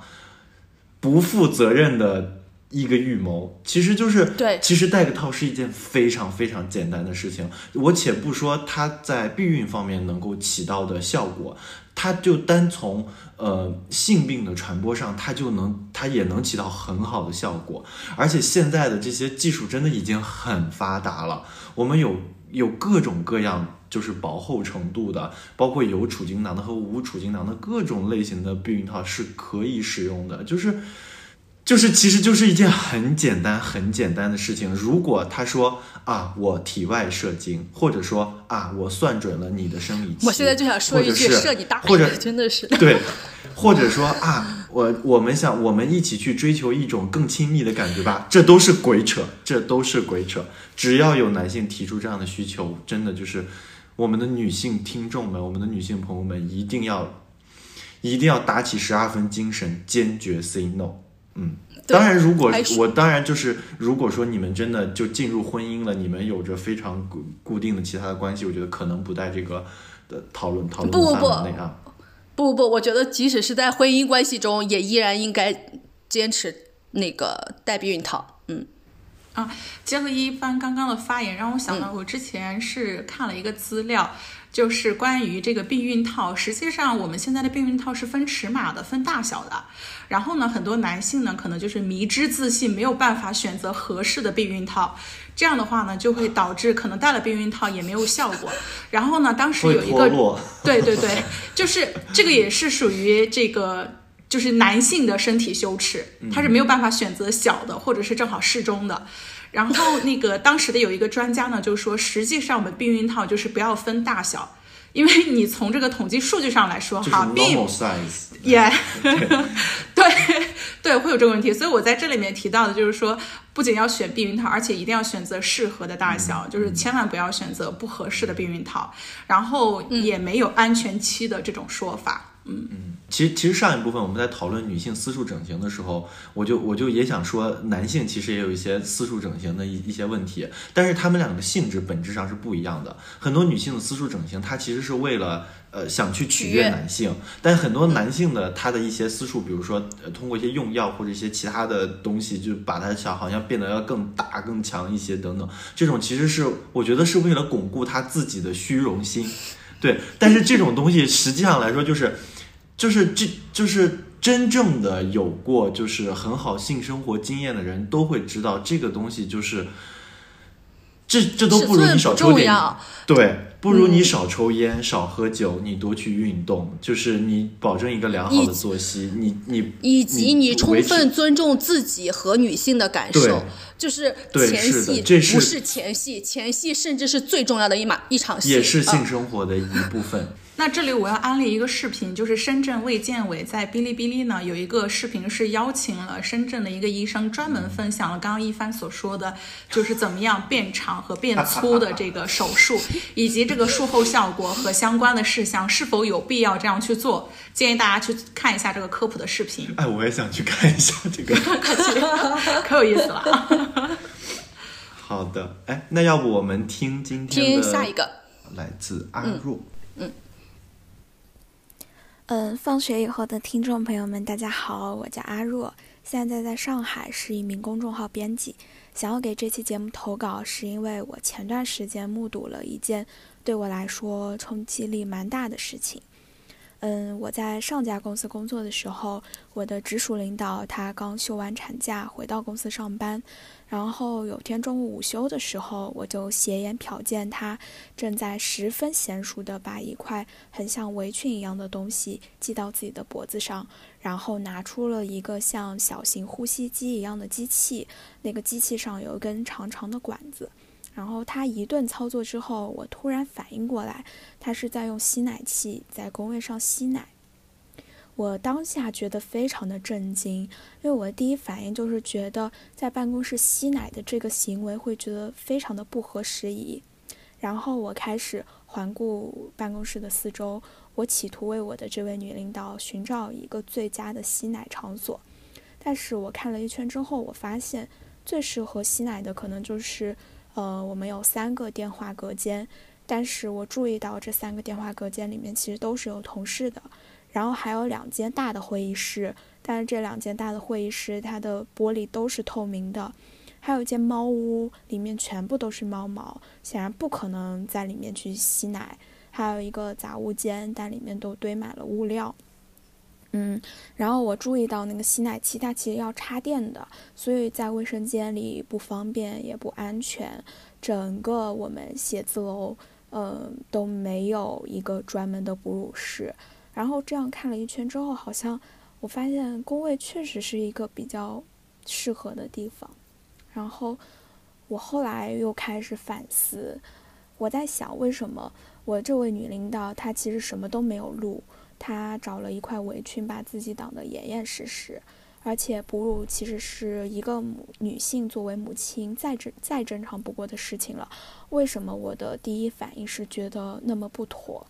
觉得很不合适？后来我在一个叫做 Real Cool Girl 的公众号上看到这样一个分析，他在里面有提到，他说远古时代的乳房还没有被打上性感的标签，它其实仅仅只是象征着生育。女人和男人一样有权利裸露自己的乳房，因为乳房是哺乳器官。公共哺乳之所以这么难，其实是因为乳房的性化。袒露裸露胸部会以挑动军心为由，让乳房成为性的客体，所以在现代社会中，呃，女性的乳房才会越来越不自由。我相信大家可能都或多或少都会经历过，我们在小时候发育的时候会被一些淘气的男孩子嘲笑，他们会说大了你胸大了就是胸大无脑，那小了就是飞机场。包括现在很多整形医院，它也会趁机宣传说胸是女性的第二张脸。嗯，后来有一天上班的时候，我在电梯间里碰到了我的这位女领导，她背着一个应该是储存母乳的一个小箱子，然后还有从家里带来的哺乳期间吃的饭。我看着她手里拎着大包小包，我当时真的觉得作为一个职场妈妈非常的不容易，而且我非常佩服她的勇气。我当时就不自觉地联想到我自己。我现在的工作非常的忙，我现在基本都是每天早上，呃八点出出门上班，然后有些时候要晚上十点钟才能到家。如果我作为一个母亲，在大城市，我这样的一个工作的作息是压根分不出来给我的孩子的。如果我真的选择，呃想要成为一名母亲，那么我势必要舍弃很多很多东西。嗯，然后我会发现，其实。现在很多时候，整个社会它都在鼓励女性去生育，需要女性，呃，需要靠生育去解决一些社会问题。但是配套的相关政策也好，或者说整个时代的观念也好，都是互相脱节的。很多时候，只能女性一个人去孤立的面对生育的痛苦。女性放弃时间、放弃事业、放弃身材、放弃兴趣爱好，换来只有世上妈妈好的歌颂。但我觉得这种英勇的勋章，其实来的真的非常的残忍。我希望，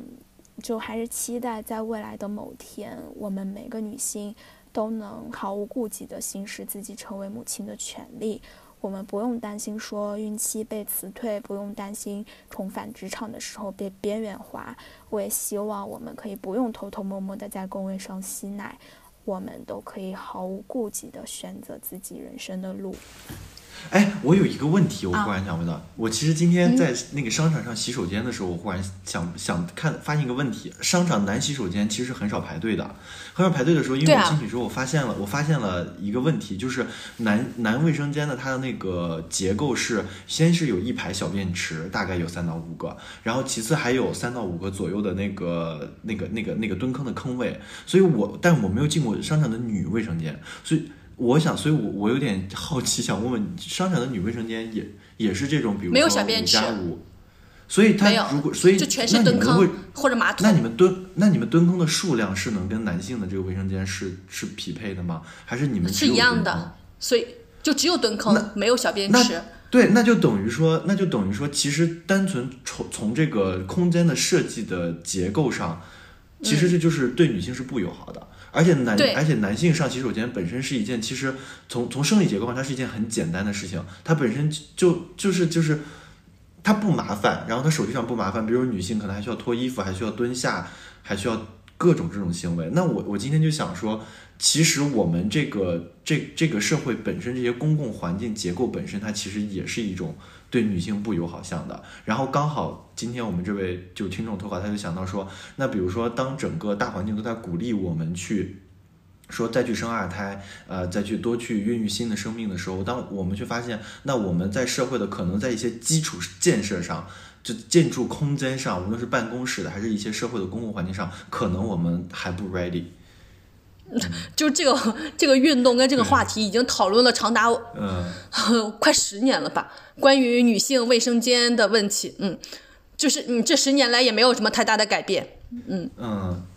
对，而且就是女性卫生间其实有一个非常突出的点是在于女性卫生间一直需要排队。然后男性卫生间嘛，就是经常很空。然后还有一个点呢，是在于就是女性和男性的卫生间，他们那个标识，女性呢是一个裙子，嗯，然后男性的话呢，就可能不是一个裙子，就是这也是一个性别的刻板印象，就是女性是穿着裙子的，是用这种方式去辨别的。另外一个呢，就是女性卫生间里有那个。就是婴儿，就是方便婴儿用的，就是有点类似那个母婴室，就是方便女性带着小朋友进去。但是我估计男性卫生间里面应该没有。就是这里面也有一个社会的一个默认，就是带小朋友去上洗手间的都是母亲。那这可能会造成一个问题，就是母亲她可能是有这个妈妈可能是有儿子也有女儿。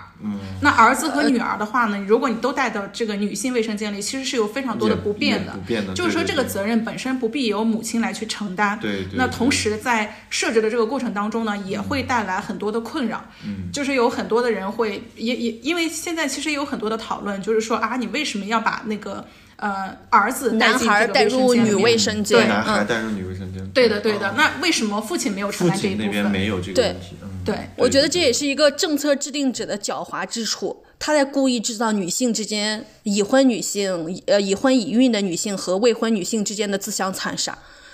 就是。这明明是一个通过设计就很好解决的问题，他非要制造两波女性之间的彼此的矛盾，非让女性带着男男男孩子去上女性的卫生间，然后呢，哎呀，我的天，也呃，之前我们就提到，就是机场里面各种商场里面就存在的母婴室这种地方，然后各种各样的产品被叫做母婴产品，我。就是大家都理所当然的把男性排除在育儿的这项呃义务之之外，我，对，而而且我小小小时候呃就是小时候就我们北方呃洗澡是那种你知道公共的浴池，你就能看到就有很多妈妈带着其实很大的很大的男孩去女性澡堂洗澡，就这样的问题，然后单身的女性嗯就会。感觉到无比的愤怒，而且他这个怒火是施加于另外一个同样受到压迫和不得已的女性。就是我觉得，其实整个男性和男权的社会太擅长于制造女性之间的自相残杀了。对我们以后再遇到这样的问题，不要去苛责女性，我们就去苛责系统，苛责整个商场的设计者，凭什么不给男性也设计出来，让男性去带着孩子去上卫生间的通道？嗯，我觉得我们这期节目就是首先。其实是要破除精神上的种种的障碍，话语上的种种的羞耻。其次，我们其实是在身体层面，我们的我们女性也应该就是强壮起来。我觉得我们不要屈服于白幼瘦的审美，不要屈服于传统文化里面三寸金莲的审美、弱柳扶风的审美，呃，脆就是受到男性保护的这种东西的审美。我这我之前有去学习泰拳，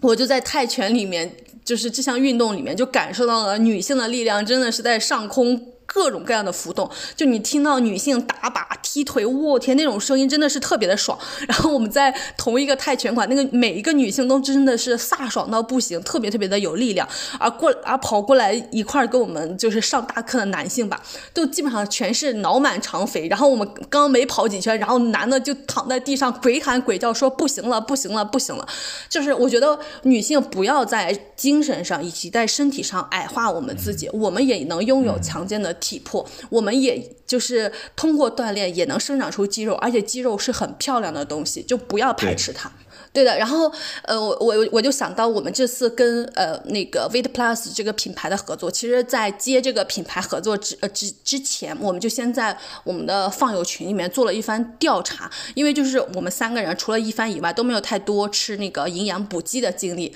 然后我之前就是基本上每天一个 VC 泡腾片，因为大家知道，就是荷兰可能每天下午四点多就天就黑了，阴雨天也特别多，见到太阳的机会就比较少。然后我就每天通过喝那种呃泡腾片来。补充一些 VC，然后呢 也能防止精神上的抑郁。然后有时候我就是早上呃放，其实嗯 VC 是不应该用泡腾片是不应该用开水冲的。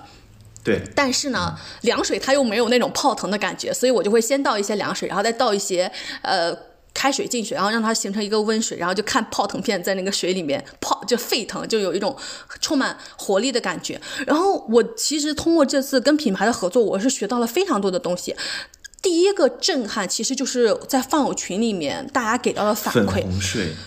对，就是大家最关心的有两个问题，一个是产品资质的问题，然后这个通过品牌方给了我们看各种产品的资质证书啊，解决了。然后后这个品牌也在二零一五年、二零二一年两次斩获了英国的女王奖，然后这个奖项是由英国首相推荐的，由英国王室亲自颁发的英国企业的最高成就奖。另外一个是我们三个人。之前都不知道，是也完全不曾思考过的问题，就是粉红税的问题。然后当饭友们提出了这个问题的时候，我们就各自都去网上查，然后才知道原来商业世界存在着很多，就是明明是同样的产品，但是卖给女性的价格却高于男性的情况，就。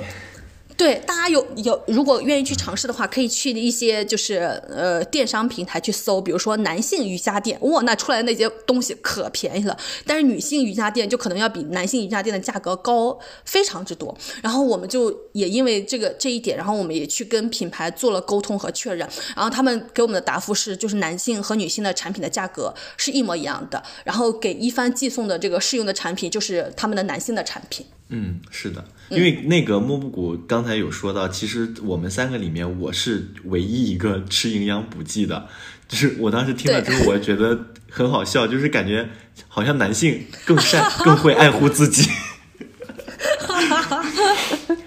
但是，但是，但是我一直吃这个维生素，就是我其实是从二零一八年就开始一直在吃维生素。我吃这个确实是有渊源的，因为我从小就一直饱受嘴角干裂和口腔溃疡的困扰。我之前就是包括我跟我妈都会以为说这是可能是上火，然后就会让我多喝水、多吃水果。但是其实这并不能缓解我的症状，而且这个口腔溃疡的频率是非常高的，我几乎每一到两个月就会有一次，而且每一次口腔溃疡的周期几乎在七天到十。天左右，所以我几乎就是每个月都不能就特别爽快的吃东西，我就觉得这件事情很烦。然后有一次上大学的时候就很严重了，大概嘴巴里同时有了好几个口腔溃疡，我就去看了医生。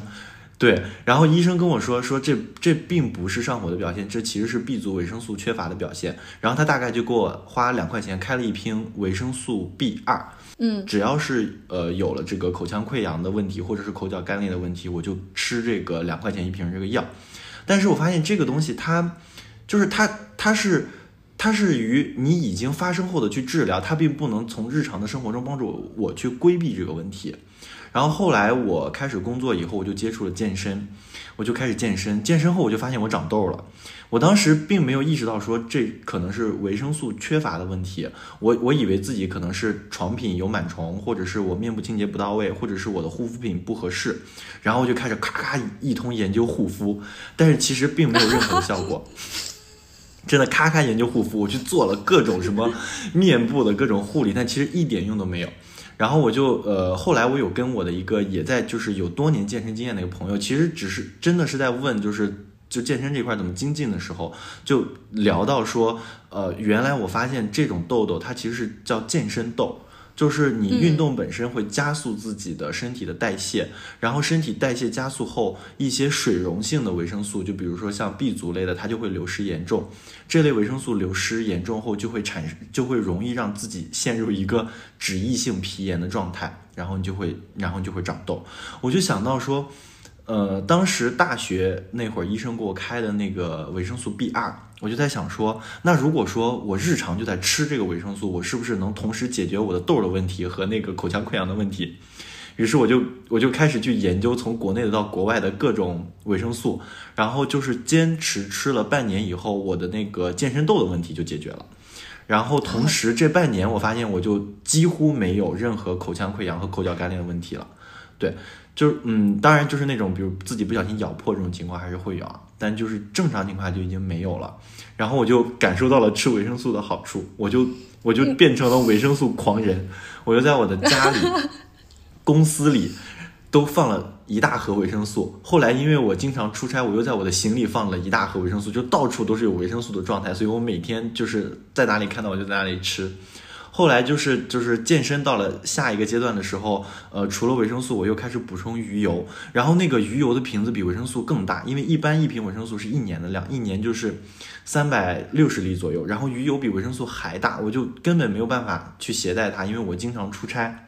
后来我就买了那个维生素的分装的药盒，就是我每次根据我出差的天数，我就拿几片鱼油，拿几片维生素放在那个药盒里，然后就是根据天数去安排这个剂量。但是药盒还存在其他的问题，就是比如说我我对这个维生素和鱼油二次分装的时候，可能会产生一些卫生问题或者是细菌问题，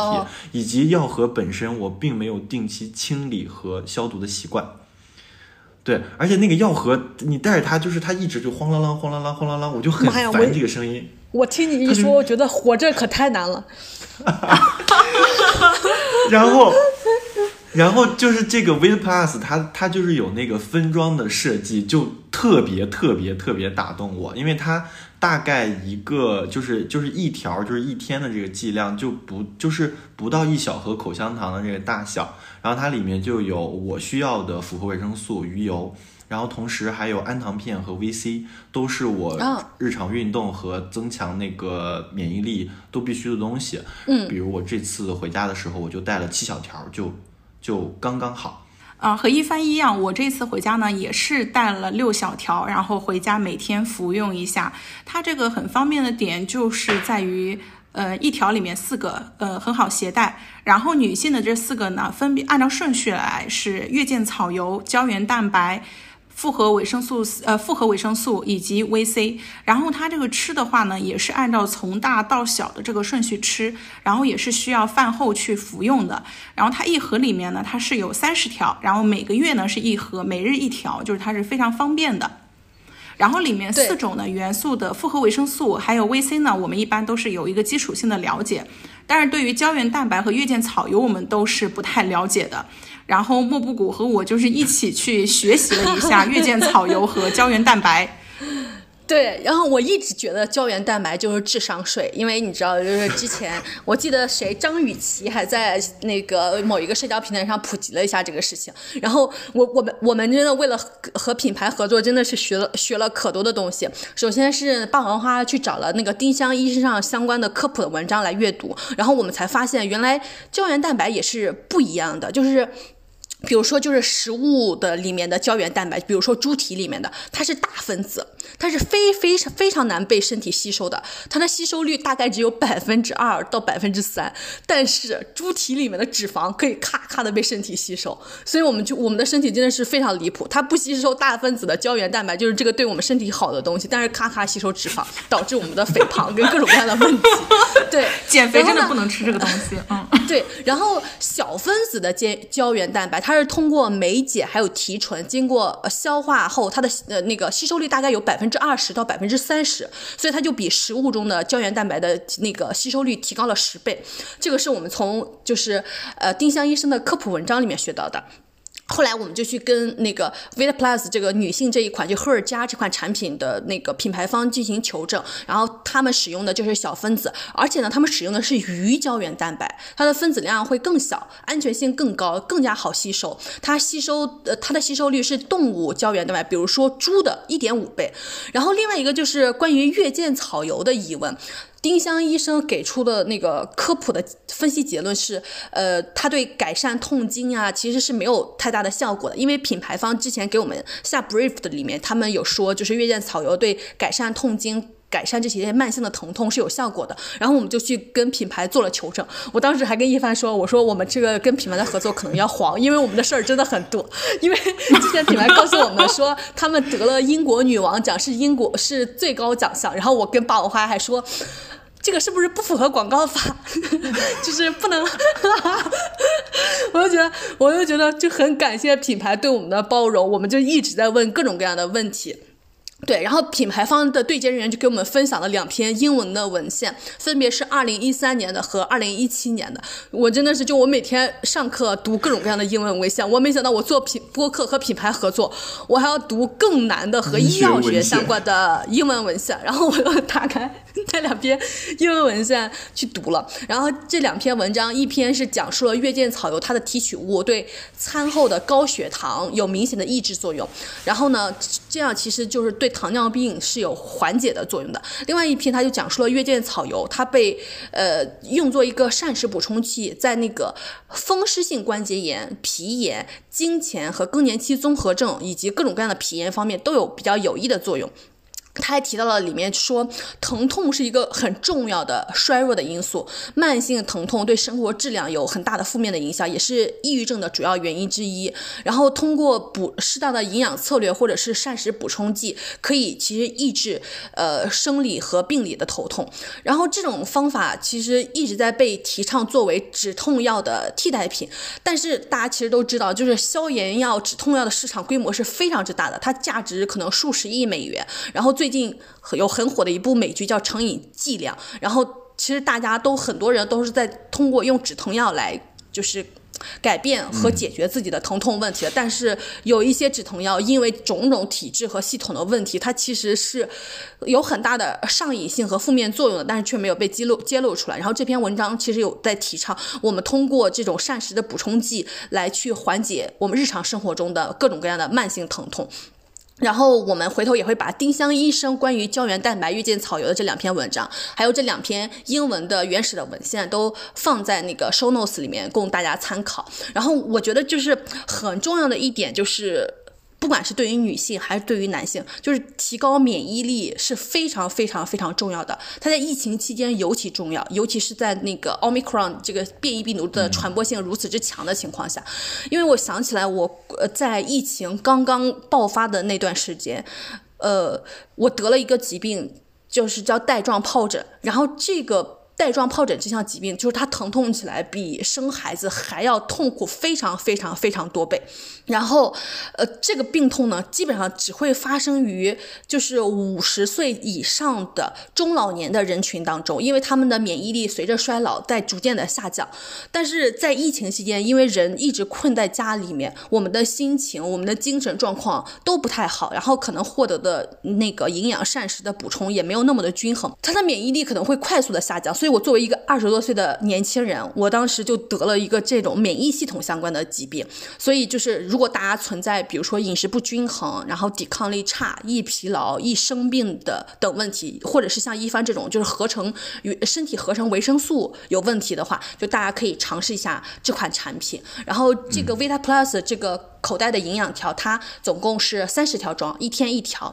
然后原价是两百三十九元。然后大家如果在淘宝搜索 Vit Plus 天猫旗舰店，报那个我们播客的暗号，放学以后就可以领取放友的专属的优惠券，到手大概是一百二十九元，就相当于每天不到五块钱，能够补充身体所需要的各种的营养元素。然后这个价格是比他们双十一期间做活动还要更便宜的。然后在我们节目播出后的一个月内都有效。然后如果大家真的有这项需求，然后也希望在疫情期间改善和提高自己的免疫力，然后补充一些相关的营养元素，可以去考虑购买这个产品。就是，然后我们在这里面鼓鼓励大家，就真的是按需求去购购买，不要因为是为了支持我们，或者是其他的各种情感动机而去购买这种呃相关的产品。对。另外一个是补充一下，就是 Vita Plus 的这款产品呢，它是膳食补充剂，所以它不是药品。如果说大家真的生活当中呢身体有不舒服，就是及时去看医生。这个是比较有必要的。对，另外一个呢，就是我自己在服用过程当中呢，就是它其实它的这个药呃，这个这个片儿是比较大的，就是它颗粒比较大，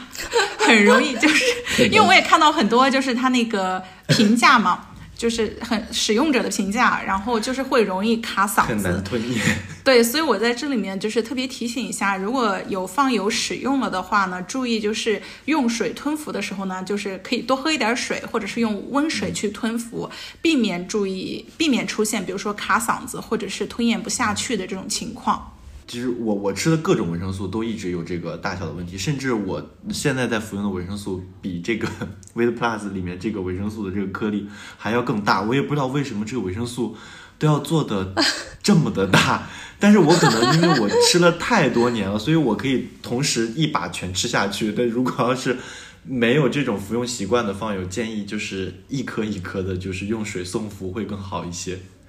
嗯，我们这里也呼吁所有的相关的品牌，就是能够就是考虑到大家这个实际的需求。当然，我觉得可能是因为技术的限制，它没有办法把它合成成更小的体积，然后还能保持对，还能保持这么多的营养元素在。对，然后我们也希望就是呃各种相关的品牌呀，都能关注到女性的生理层面的各种各样的需求，身体的层面关于营养的各种各样的需求，然后。每一个品牌都应该警惕关于粉红税这个问题。然后在本期节目的最后，我们想一块儿，我们三个人一块儿朗读一下，在霸王花前面提到的一个播客呃纪录片。霸王花，你说一下名字。呃，是一部日剧，也是放有投稿当中提到的，就是十七点三关于性。然后其中的第七集当中呢，是有一个高中的女学生她的一个演讲。然后我们想一起把这个演讲的内容分享给大家。对，因为它刚好三段，然后我们每个人读一段。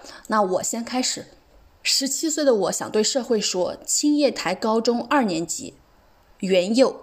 对我来说，这个社会就如同人间地狱，特别是对我这样要以女性身份的生活的人来说，第一个地狱，这无关我们的意志，只因为我们是女性。就被不由分说的作为男性欲望的对象遭遇消费，比如说流氓。我只是一个一长着一张女性的脸，有一个女性化的名字，就成为恣意妄为的男性欲望的出口。我们这个国家是海外各国公认的流氓大国，罗马音的 chicken 作为英语单词被直接加以使用。为什么我们会有这么不体面的称呼呢？实际上。我们这个国家每年的性犯罪事件高达一万多起，算上背地里耍流氓的行为，这个数字会更大吧？我在知道这一事实的时候，我和我的朋友都在上学的路上遇到过流氓，但遇到这种事，无论是跟父母还是老师都说不出口。这就是这样的情况，在这个国家的各个地方皆有发生。而我意识到，我们把这事说的理所当然，是多么的反常。光是上学都会感到危险，都要倍加小心。那我们这个国家就不能成为一个安全的大国？这对我们来说，无疑就是地狱。其他方面。对我来说，那些暗示女性终会结婚生子的话，只会让我感到痛苦。教科书上的家庭画像、电视广告里露面的情侣、宠爱孩子的母亲形象，以及父母说的结婚会幸福，这些无心之事都是在否定我的存在。这个世界上有一类人被称为无性恋者，他们无法感受到爱情之意。其他还有是因为同性恋而无法获得公众承认的婚姻关系的人，这明明不是我们自己选择的。对于生来就带有这种性意识的人来说，这个世界就如同人间地狱。在我十七岁的今天，我终于能把我的生存困难用语言表达出来了，而且我也考虑过如何从无法接纳我的如同地狱般的社会家庭中脱身，但是我的想法发生了一些改变。我明白了，那个我以为一辈子都无法相互理解的人，他只是单纯的希望我幸福。他在我未曾注意到的地方给予我支持，大概他会一直如此。此外，因为我那不曾期待过的生理期就要放弃我的梦想的时候，有人为我改变规则，让我站在这里。还有能够理解我，无论何时都对我倾囊相助的朋友。这个无法接纳我的如同地狱般的社会，如今好像正在接纳着我。比起之前，我看到了一点希望。所以，我不想只为了逃避而离开这个地方。我想面对珍惜我的人，去思考如何在这个社会下生活下去。我的演讲到此结束，谢谢大家。他没有外套系在腰上，隐藏不住那不知何时被染红的白色小裤。他只想躲在随便哪个角落里哭。他希望时间呢也可以就此凝固，然后眼泪和血一起。大家可能会觉得这个女性所描述的情况只在日本这个国家发生。我想说不是的，嗯，我可能在这里面只敢用网络世界调侃的一句话，叫做“东亚三国手拉狗，手拉手，一个更比一个狗”来形容我们。生存的处境，其实我就在这里面就想问大家一个问题：如果我们的情境更好的话，我们的高中生允许在公共的平台做出这个女女高中生所做出的一番表达吗？我觉得这是一个值得大家都去思考的问题。然后最后的最后，在这个节目里面，祝所有的女性身体健康、精神自由。再见。哎，但这一期其实我觉得最打动我的一句话是，就是，呃，女性不仅仅指的是女性，它其实是一种处境。嗯，我觉得这也为我们下一期讲从零开始的女性主义，其实这期也是一个很好的一个开头。对，是的。我知道这么说，可能你也无法 relate，但是流着冷汗会让你难以入睡。不是他无理取闹，是他真实的需要，那是他哭喊的渠道。路人却用调侃的语调说他们无聊、无闹、无关紧要，甚至要把他们取笑、警告、举报。所以更要光明正大的拿出我的卫生棉条，没必要黑色塑料袋，甚至在缝个布包，准备好自信跟笑容和布洛芬，我们会和你站在一起，不用跟谁争，大家逆着风声呼啸拥抱，不管从前是否认识，我的肩膀都给你靠。